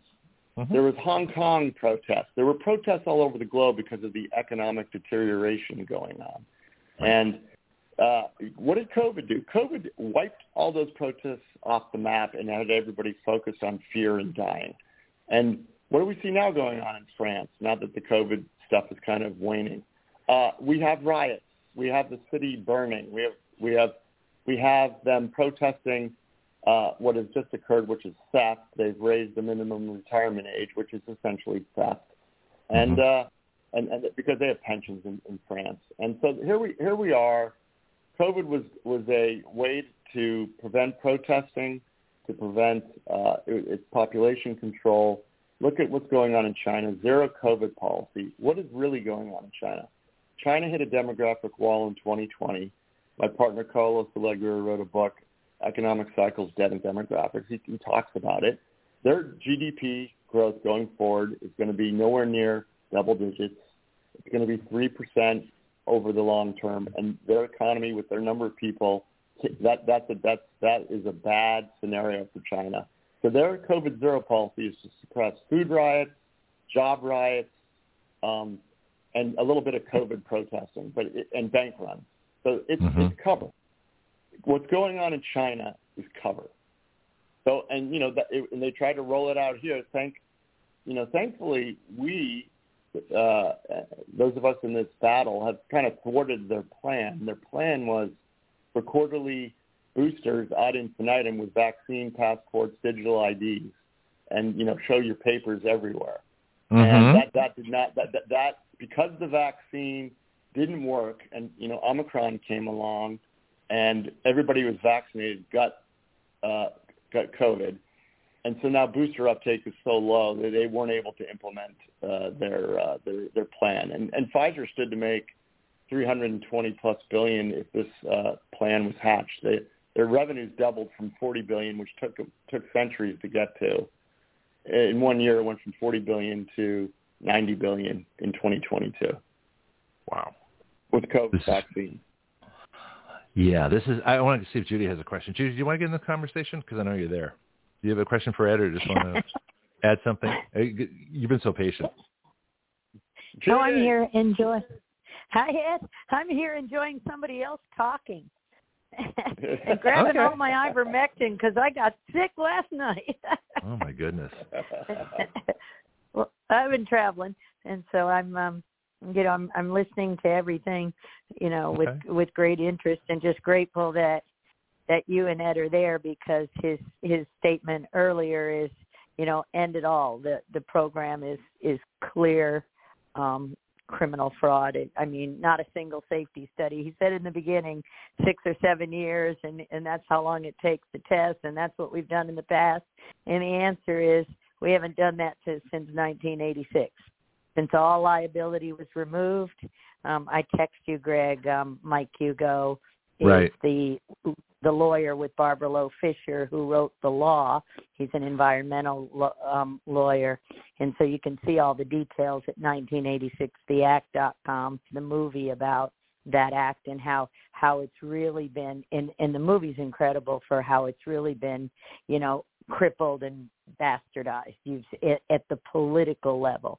The last time it you know the last the last thing to totally destroy it so it doesn't exist is something called the Bruesewitz decision in 2011 and and basically just from the very beginning that they wrote the law um the compensation act because then then Tony Fauci told then President Ronald Reagan that vaccines were unavoidably unsafe because uh Mike Hugo and others were winning all these lawsuits. You know they've got um you know they've got a kid drooling in a chair you know after DTP shots. It was primarily DTP or um diphtheria tetanus and and pertussis. And and again when we started combining all of these things um you know no shot no vaccine ever worked this is you know and and worked is what i said in in pandemic that is lifelong immunity according to nature according to god i'll be lifelong immune to um chickenpox, measles, anything else. Not that I don't make antibodies if if I'm exposed, I do. Um and and then I don't even notice I've been boosted by whoever's walking around. So in the measles outbreaks, epidemics, the you know everything we learned from Del Bigtree, the High Wire, the Informed Consent Action Network, they did Freedom of Information Acts for 10, 20 years, just FOIA, FOIA, FOIA, FOIA, Brian Hookers and others to just prove uh, the criminal fraud at the CDC. And um, really, COVID was premeditated murder of the 8% of the people who were severely vaccine injured, crippled, let's just say useless eaters, all those people Ed talked about in the beginning. You know, we could our our economy can't sustain nursing homes. You know, our economy can't sustain um the the level of 40-year-olds with autism spectrum disorders who are basically just good at basket weaving or and I don't say that in a derogatory sense. This is this is um, a a problem that was created and and we've been sounding long before me you know dr sherri tenpenny i mentioned suzanne humphries brian hooker you know for decades um you know this has been happening and and so we hit the point in 2019 um yeah. as as um ed just said where it was convenient we'd crashed the economy we'd stolen all um the elderly uh uh their retirement plans, um, you name it, Social Security. Um, so we had to have a little solution. So we um, we just simply eh, put masks. You you know hypoxia.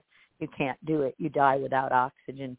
Blow on a blow on a fire and what happens? Blow on ashes and what happens? The flame, oxygen. You know the flame, inflammation you know so we created they're all inflammatory diseases and all you have to do is you know rob oxygen parasites you know, Fauci and others, they just robbed us of our oxygen and created a scenario, um, made up a lie, and you know, when nobody believed it, forced everybody into it. Um, yeah. And um, but, uh, here's the frustrating part, though: we know what the problems are.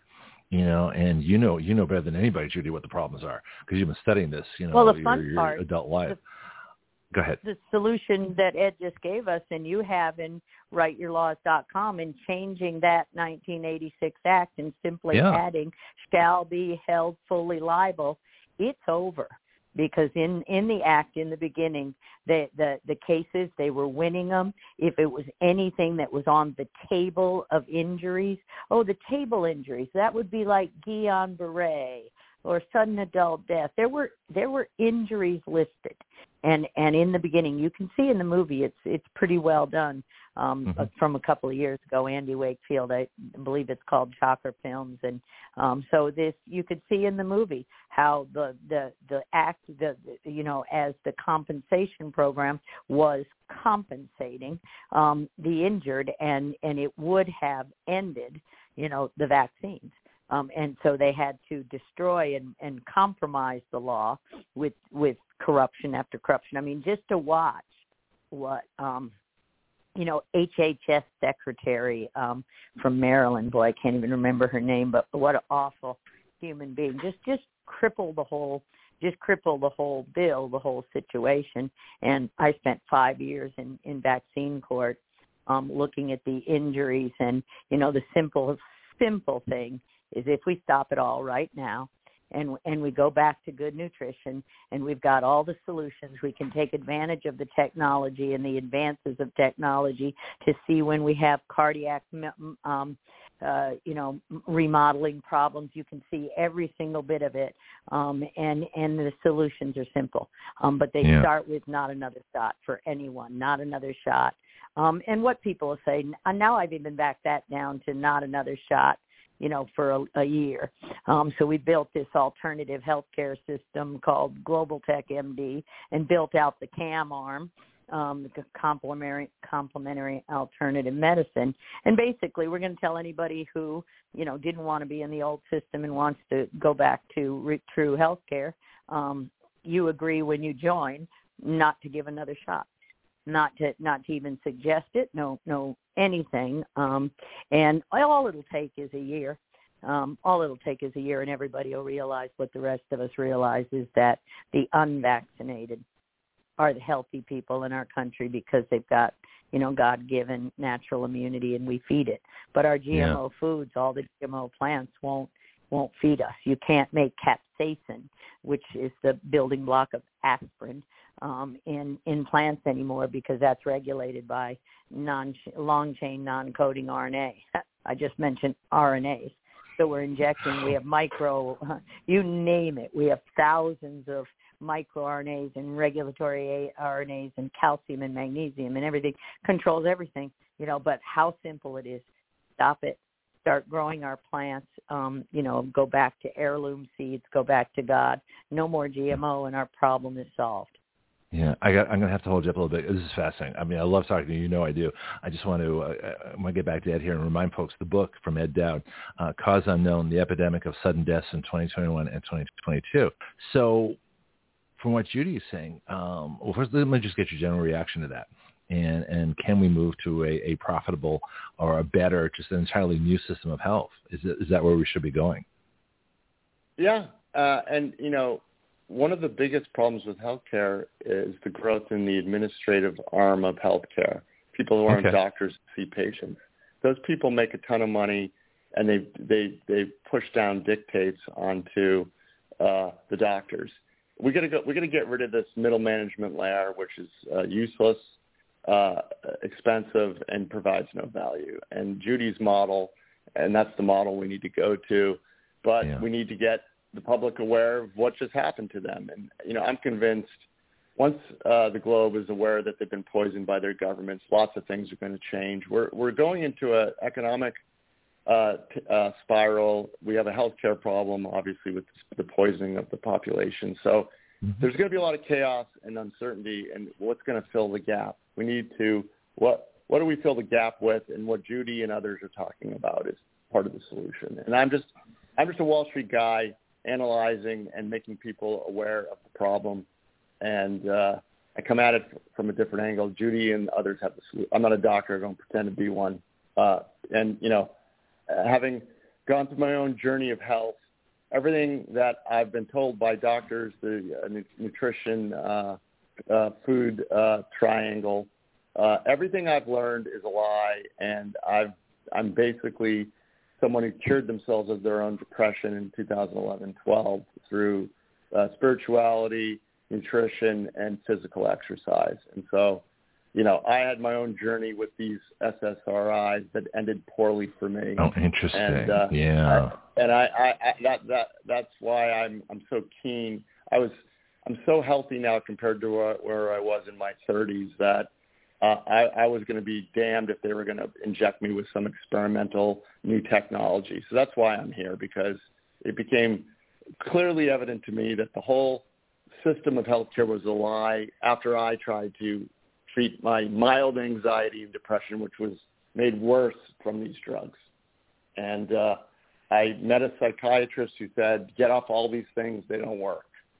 Get God, get, eat right and exercise. I'm like, and you know, I, I didn't recover overnight, but over a course of a year and a half, no mm-hmm. more depression. And so we, Judy has the solutions. I'm just kind of pointing out the problem, and then we need, we need. In the, I wrote the book for my loved ones and other people's loved ones because this is a battle of the marginal mind. People need to wake up, and I, I feel if we can just get people aware of this, just that this just happened to them, lots of things change because evil always goes too far, and this evil system that's been hidden from many just got exposed, and it's the numbers are so big that it's going to be hard to hide this one. I think people are going to be angry, and you get, you know, you think people are, are mad now. Once they they realize that they're a, a ticking time bomb, it was done intentionally. The people who did it knew exactly what they were doing, and we paid them for it uh, I think the resentment and the anger is going to reach unbelievable levels. Um, I had forgotten uh, that that your own personal health journey because I remember you mentioning it now when you had that uh, special with Tucker Carlson. That makes a huge difference because you know when you can see this personally, it just it just it brings it all into focus, and then you realize the power that you do have as an individual. So let me ask you a, a sort of like an action radio question: Would you be interested in helping, uh, as Judy is doing? With our bill on vaccine product liability, our bill that would uh, basically end big tech censorship the same way, which says that because they're immune from anything anybody posts and any use of search engines, then if they mess with anything anybody posts or touch anybody's account or arrange the search engines, they use they lose their immunity and they can be sued exactly in the same way that uh, big, big pharma can be sued. You know uh, that we that liability really is the key Uh, not new regulations, not new government agencies, not millions and millions of dollars, you know, spent for this, but just simply bringing back liability to both big tech and big pharma for what they're doing. Um, is that something that you'd be interested possibly in helping? Or, I mean, you think about it for a while if you want, but uh, I'm curious.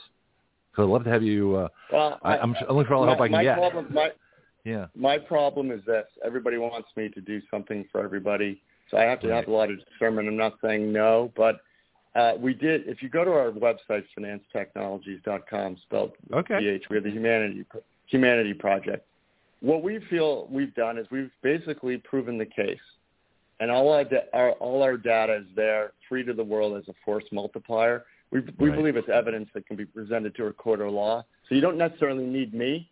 Uh, mm-hmm because I can't be everywhere all at once. I have, every, you know, Canada wants me, Florida wants me, Idaho wants me, and I have to kind of just pick and choose where I think I'll have the most impact. I'm not saying no, but uh, look at the no, data. I, I, I think my data sense. would be more helpful to you than me. Yeah. Okay. Well, do you have any advice for for me? You know, trying to create the citizen legislature here. Um, you know, uh, just the data. Look, this this is a this is a battle of um, the truth versus lies, and right. what we put on our website is the truth. It's the the numbers, and you, in your writing of the laws, can incorporate that any way you wish. It's free. Okay. It's free. It can be used, replicated. We, we we're not claiming uh, ownership. You use it any way you want. I mean, we literally we have documented the excess deaths in all of Europe, the UK, Germany, Ireland, uh, Australia, the U.S. We've done a U.S. disabilities analysis. We've linked the Pfizer clinical trials to the real world uh, uh, reactions we're seeing. We put out a vaccine damage report. I hope the vaccine damage report is used by states' uh, attorney generals because big tobacco was defeated once it, it was realized that it was costing the state Medi- Medicare uh, system money they were able to get discovery. So um, that's why we put an economic cost on this. We want mm-hmm. people to know this is a real dollar hit, and all these uh, state budgets are going to get bankrupted. I'm already hearing uh, the COVID goodies from the government ended, and now we're hearing about hospitals in dire straits financially. So we're going to see a healthcare collapse, full stop. And Judy and others are going to be the ones that fill the gap. So Judy and her her, her crew will fill the gap. I wonder where the lawyers are because you mentioned big tobacco, and I was thinking about that too. That's a lot of the model that I use for a liability on big pharma. Uh, have they completely dropped the ball? Are they not reading all this amazing information that you provide? Uh, are they not trying to use this? Are they not trying to overturn the law themselves? I mean, I've tried to reach the national trial lawyers, and they don't. They're not interested in, in what I'm doing. But do you see the lawyers as having dropped the ball for their responsibility? Oh, the lawyer. This was such a clever psychological operation Okay. And they turned it they turned it into this tribal virtue signaling nonsense. So in, on Wall Street, you know, you can't rationalize facts to someone whose position is based on emotion. And a lot of people got to get emotional about stocks and ride mm-hmm. them all the way to zero. So we now have people that in, that mandated vaccines for their employees that uh, took the shots themselves based on some false emotional fear, tribal identity, what have you, and now they're stuck with a cognitive dissonance and they are loath to admit they're wrong. So when you go to the trial lawyers, mm-hmm. they've all jabbed themselves up. They bought in, into this and they think you're crazy. But you know what? As time rolls on, it's starting to percolate and word of mouth is spreading. And I, I think it's a matter of time before the trial lawyers uh, association wants to talk to you. I, I think I think time is on your side and they're going to flip and eventually they'll warmly receive you. But you need, you need, they need to go through the process of grieving, which is okay. uh, uh, denial, anger, depression, acceptance. And there's still, a lot of them are still in denial, unfortunately, Craig. No, that makes a lot of sense. I mean, I, my frustration is I wrote this bill two years ago. In fact, we had our, our two-year anniversary with Judy last Friday talking about this. Uh, the big tech bill is almost two years old. I think that was June. So I, I feel in some ways, you know, having seen so far ahead, uh, of this, and and you know it's like offering solutions when people don't know the problems is incredibly frustrating. Um, I got a little different question for you, just based on, on more getting back to the book again. You did you go to the insurance companies and the morticians, or did you discover the data they were putting out? How did you come to find this problem using those two sources? Because I remember when I first heard this myself, that the insurance industry was reporting 40% excess mortality. I'm like, what is going on? I said, of all the places to find the information, how did you come to, to, to know about this? Did you look for it there? Or was it you discovered the information that had come out?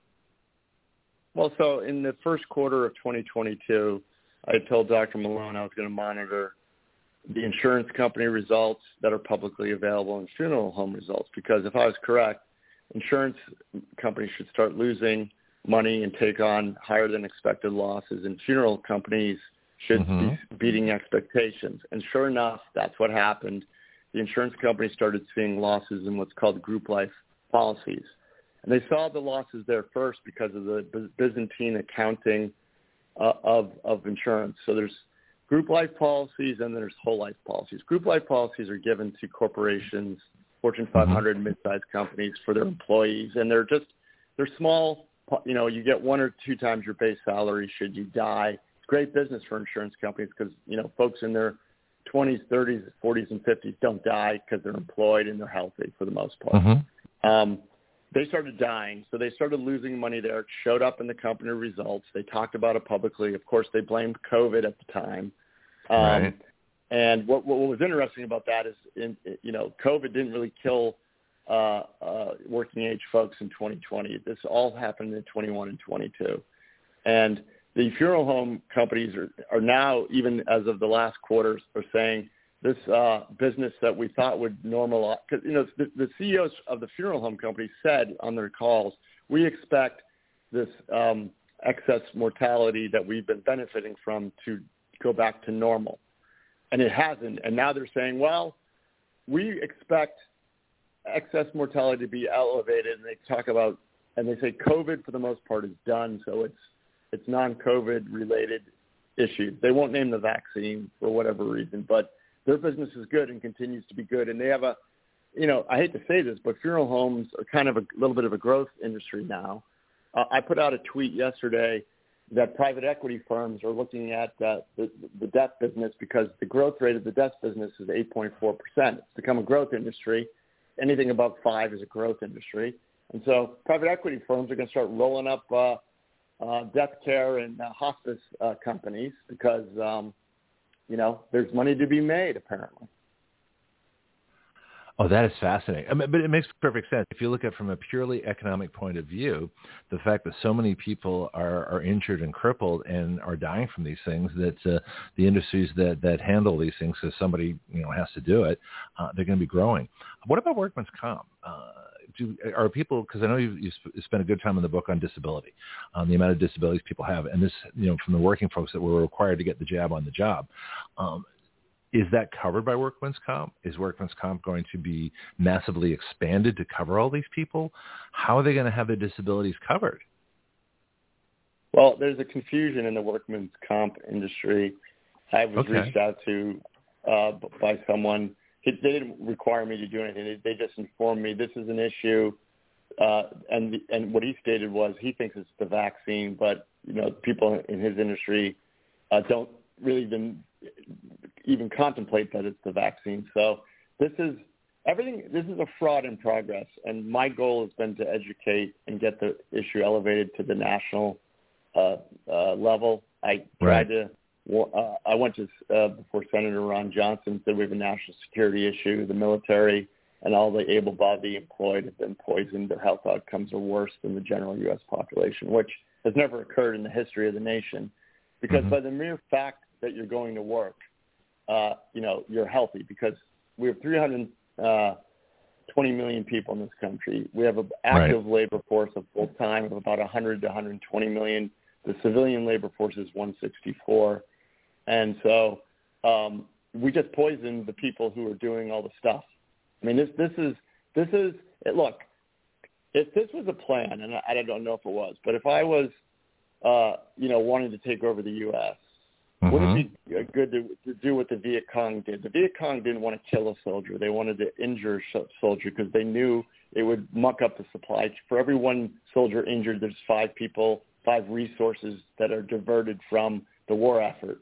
So, if you wanted to take over the U.S. without firing a shot, wouldn't you like to cripple the most able-bodied members of the military and the workforce, so that then the nation has to focus on taking care of them uh, and divert precious resources to that endeavor rather than you know building things, creating things, you know, productive things.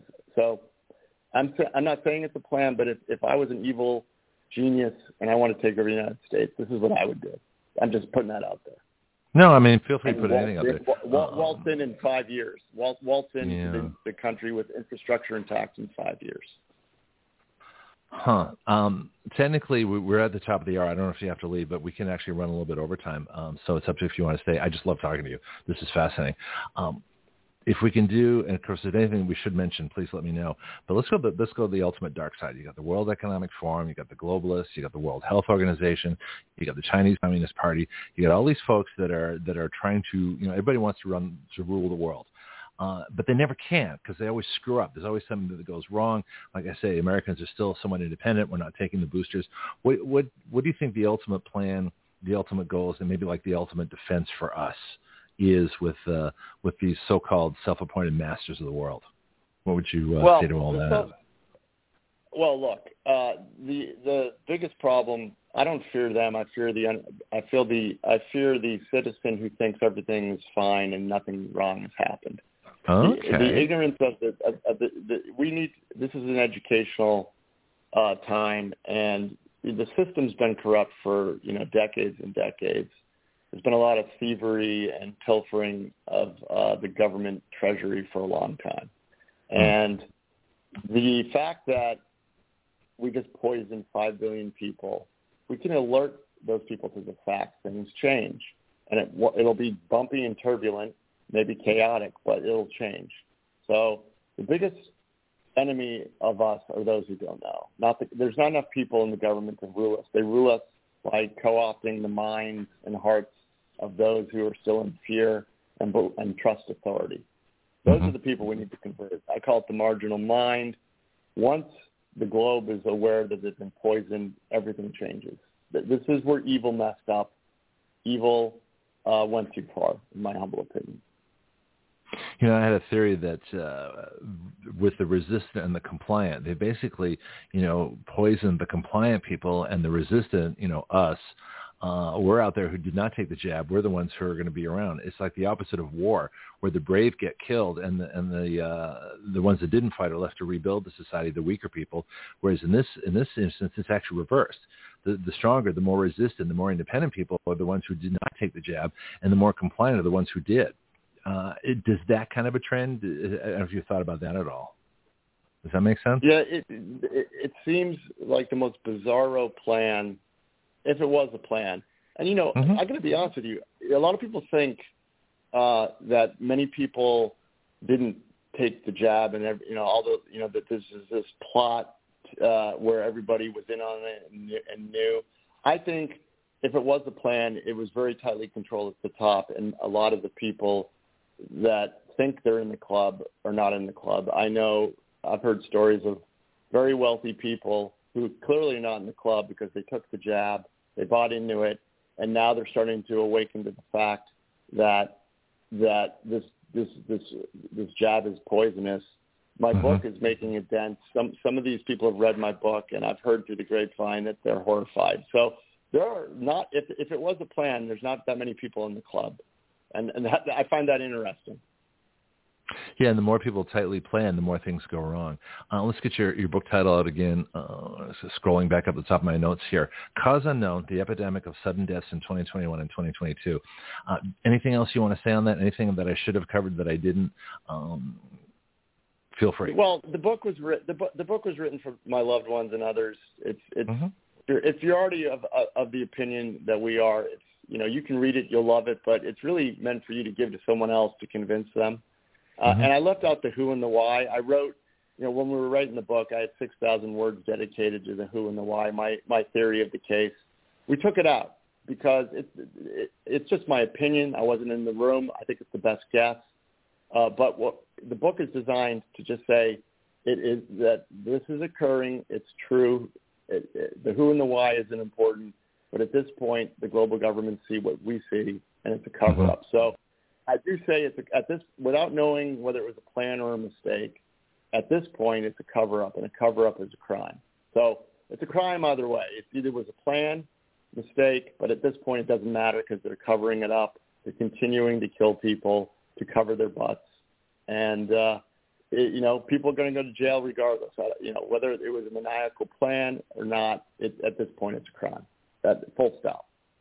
Yeah, I'm just wondering who's going to have the guts to arrest them and actually end this. Uh, that I think is going to be the that's the big question. We have to wait and see. Judy, do you have another comment for for Ed while he's here? And then uh, I, I should probably let you go just because I'm sure you have a million other things to do. But I want to thank you so much for being on the show. I really appreciate it. And uh, it's been like I say, it's so many questions. I didn't, almost didn't know where to start. Yeah. Sir? Did you send you, you sent you sent me your bill and all that? I, I haven't had a chance to look at it. I'll take a look. Okay. Well, take your time. Yeah, um, I've got three of them: vaccine product liability, all right. Uh, and uh, big tech li- uh, liability, and the third one is a constitutional amendment to take away the power of Congress to borrow money. That's uh, if you ever want to talk economics, sometimes uh, feel free to come back on the show anytime. And uh, it's been yeah, great to what I'll do is I'll, I'll uh-huh. I think you send me your your text. I'll I'll, yes. I'll send you my email, and then we'll go okay. from there. Yeah, and take your time. No rush. I just appreciate uh, having you out there. Thank you, sir. I really appreciate it. All right. What's and, does Judy want to say anything? Judy, Judy, you have another sure. comment? I just yeah. Yeah, I just appreciate Ed because, and I appreciate the the approach. I appreciate that he took out the who and the why because you know it it doesn't matter uh, as far well it does, but um, you know that that'll end and and people will figure it out eventually um that it it was small and tightly controlled and i i love your approach um i just love your approach ed just to say you know here's just what it is and and here's who benefited and um you know all of us were poisoned and now we have to figure out what to do so it never happens again makes exactly. sense to me thank you yeah all right ed dowd thank you sir uh, dr judy mikovits thank you and uh, that should be it for today. And I really appreciate everybody being on the show. This has been incredible. Um, I just have to, I have all to right, listen guys, to all and care. sort it out. You take care too. Bye now. Bye. Bye, Bye Judy. now. Bye. Yeah. All right. Oh boy, this, is, this is me. Oh, if everybody's dropped, okay, so it's just me now. Yeah, let me just play a couple things here. This is, uh, you know, like I said, these interviews. Uh, I, I almost over prepare. I get too much stuff. I have so many so many questions, so many places to go.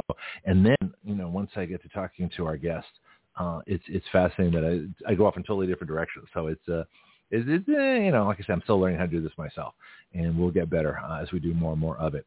So I got a few things to play for y'all. Uh, our websites, the big ones, uh, of course, the show blogtalkradio.com slash citizen action. Uh, our legislative site, writeyourlaws.com uh, our, uh, our my Substack, gregpenglis.substack.com, and of course our, our contribution site, givesendgo.com slash action radio. So I haven't had a chance to play anything. it's been a busy day. We've had a lot of conversations going on here.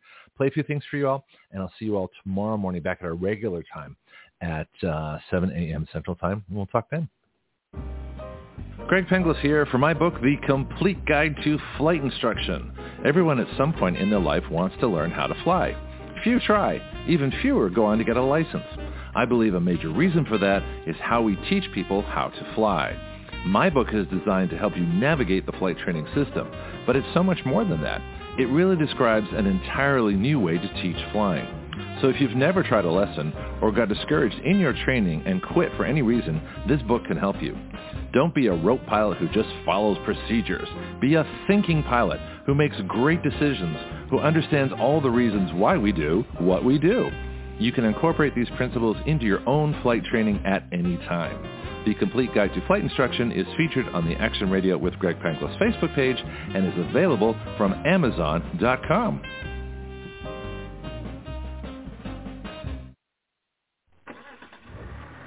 Well, that sounds good.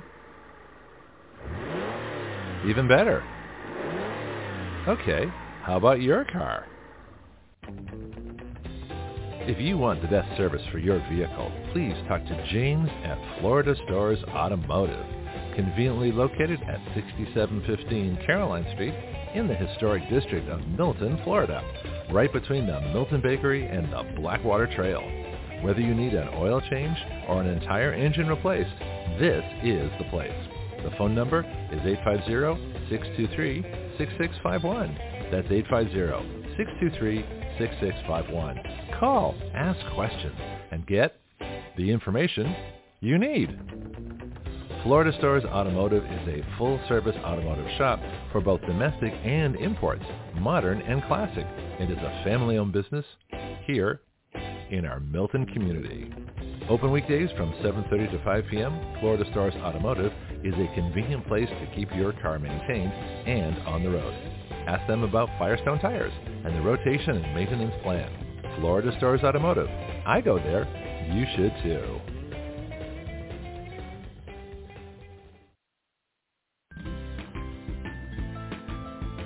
Do you know your way around healthcare, insurance, pharmacies, surgery, alternative treatments and choices? I don't. Which is why I'm so glad I met Priscilla Romans, had her on Action Radio, and learned about health patient advocacy. She is the founder of Graith Care. And now as an affiliate of Graith Care, we are proud to offer through our discount code, WYL, which stands for Write Your Laws, a 10% discount. Graith Care saves you both time and money. They provide medical advocacy, consultation, advice, and recommendations nationwide. Their website is graithcare.com. That's G-R-A-I-T-H care.com. You can email them at graithcare.adm at gmail.com or call them at 469-864-7149. That's 469-864-7149. Graith Care, better health through better knowledge and advocacy.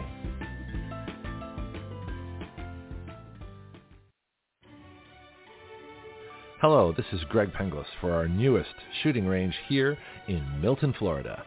Stand your ground. My friend Jason Myers and crew are creating an incredible facility for our city.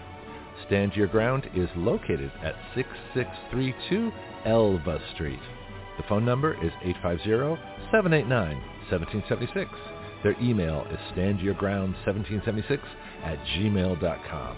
Here you'll find either in process or already going an indoor shooting range, axe throwing, archery, a rage room, self-defense classes, concealed carry weapons classes, security license training, paintball, a full-service gun store, and 24-7 online ordering.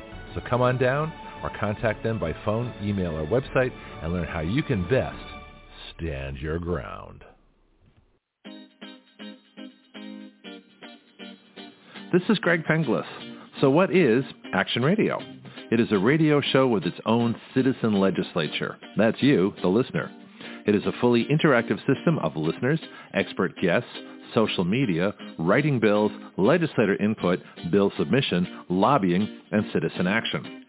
Action Radio is the future of talk radio using all the available technology in one completely integrated new system.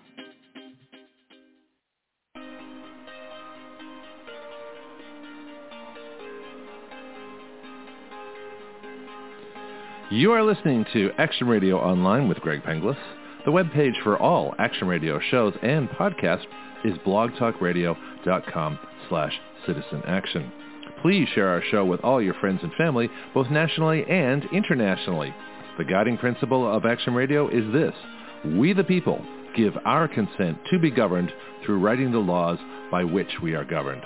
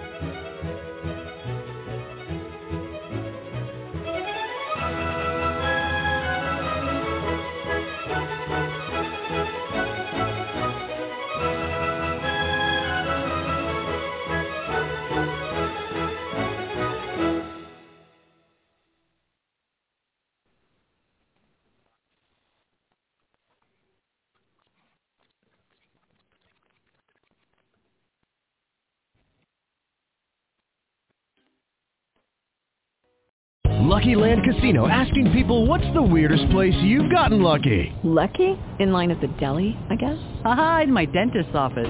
More than once, actually. Do I have to say? Yes, you do. In the car before my kids' PTA meeting. Really? Yes. Excuse me, what's the weirdest place you've gotten lucky? I never win and tell. Well, there you have it. You can get lucky anywhere playing at LuckyLandSlots.com. Play for free right now. Are you feeling lucky? No purchase necessary. Void where prohibited by law. 18 plus. Terms and conditions apply. See website for details.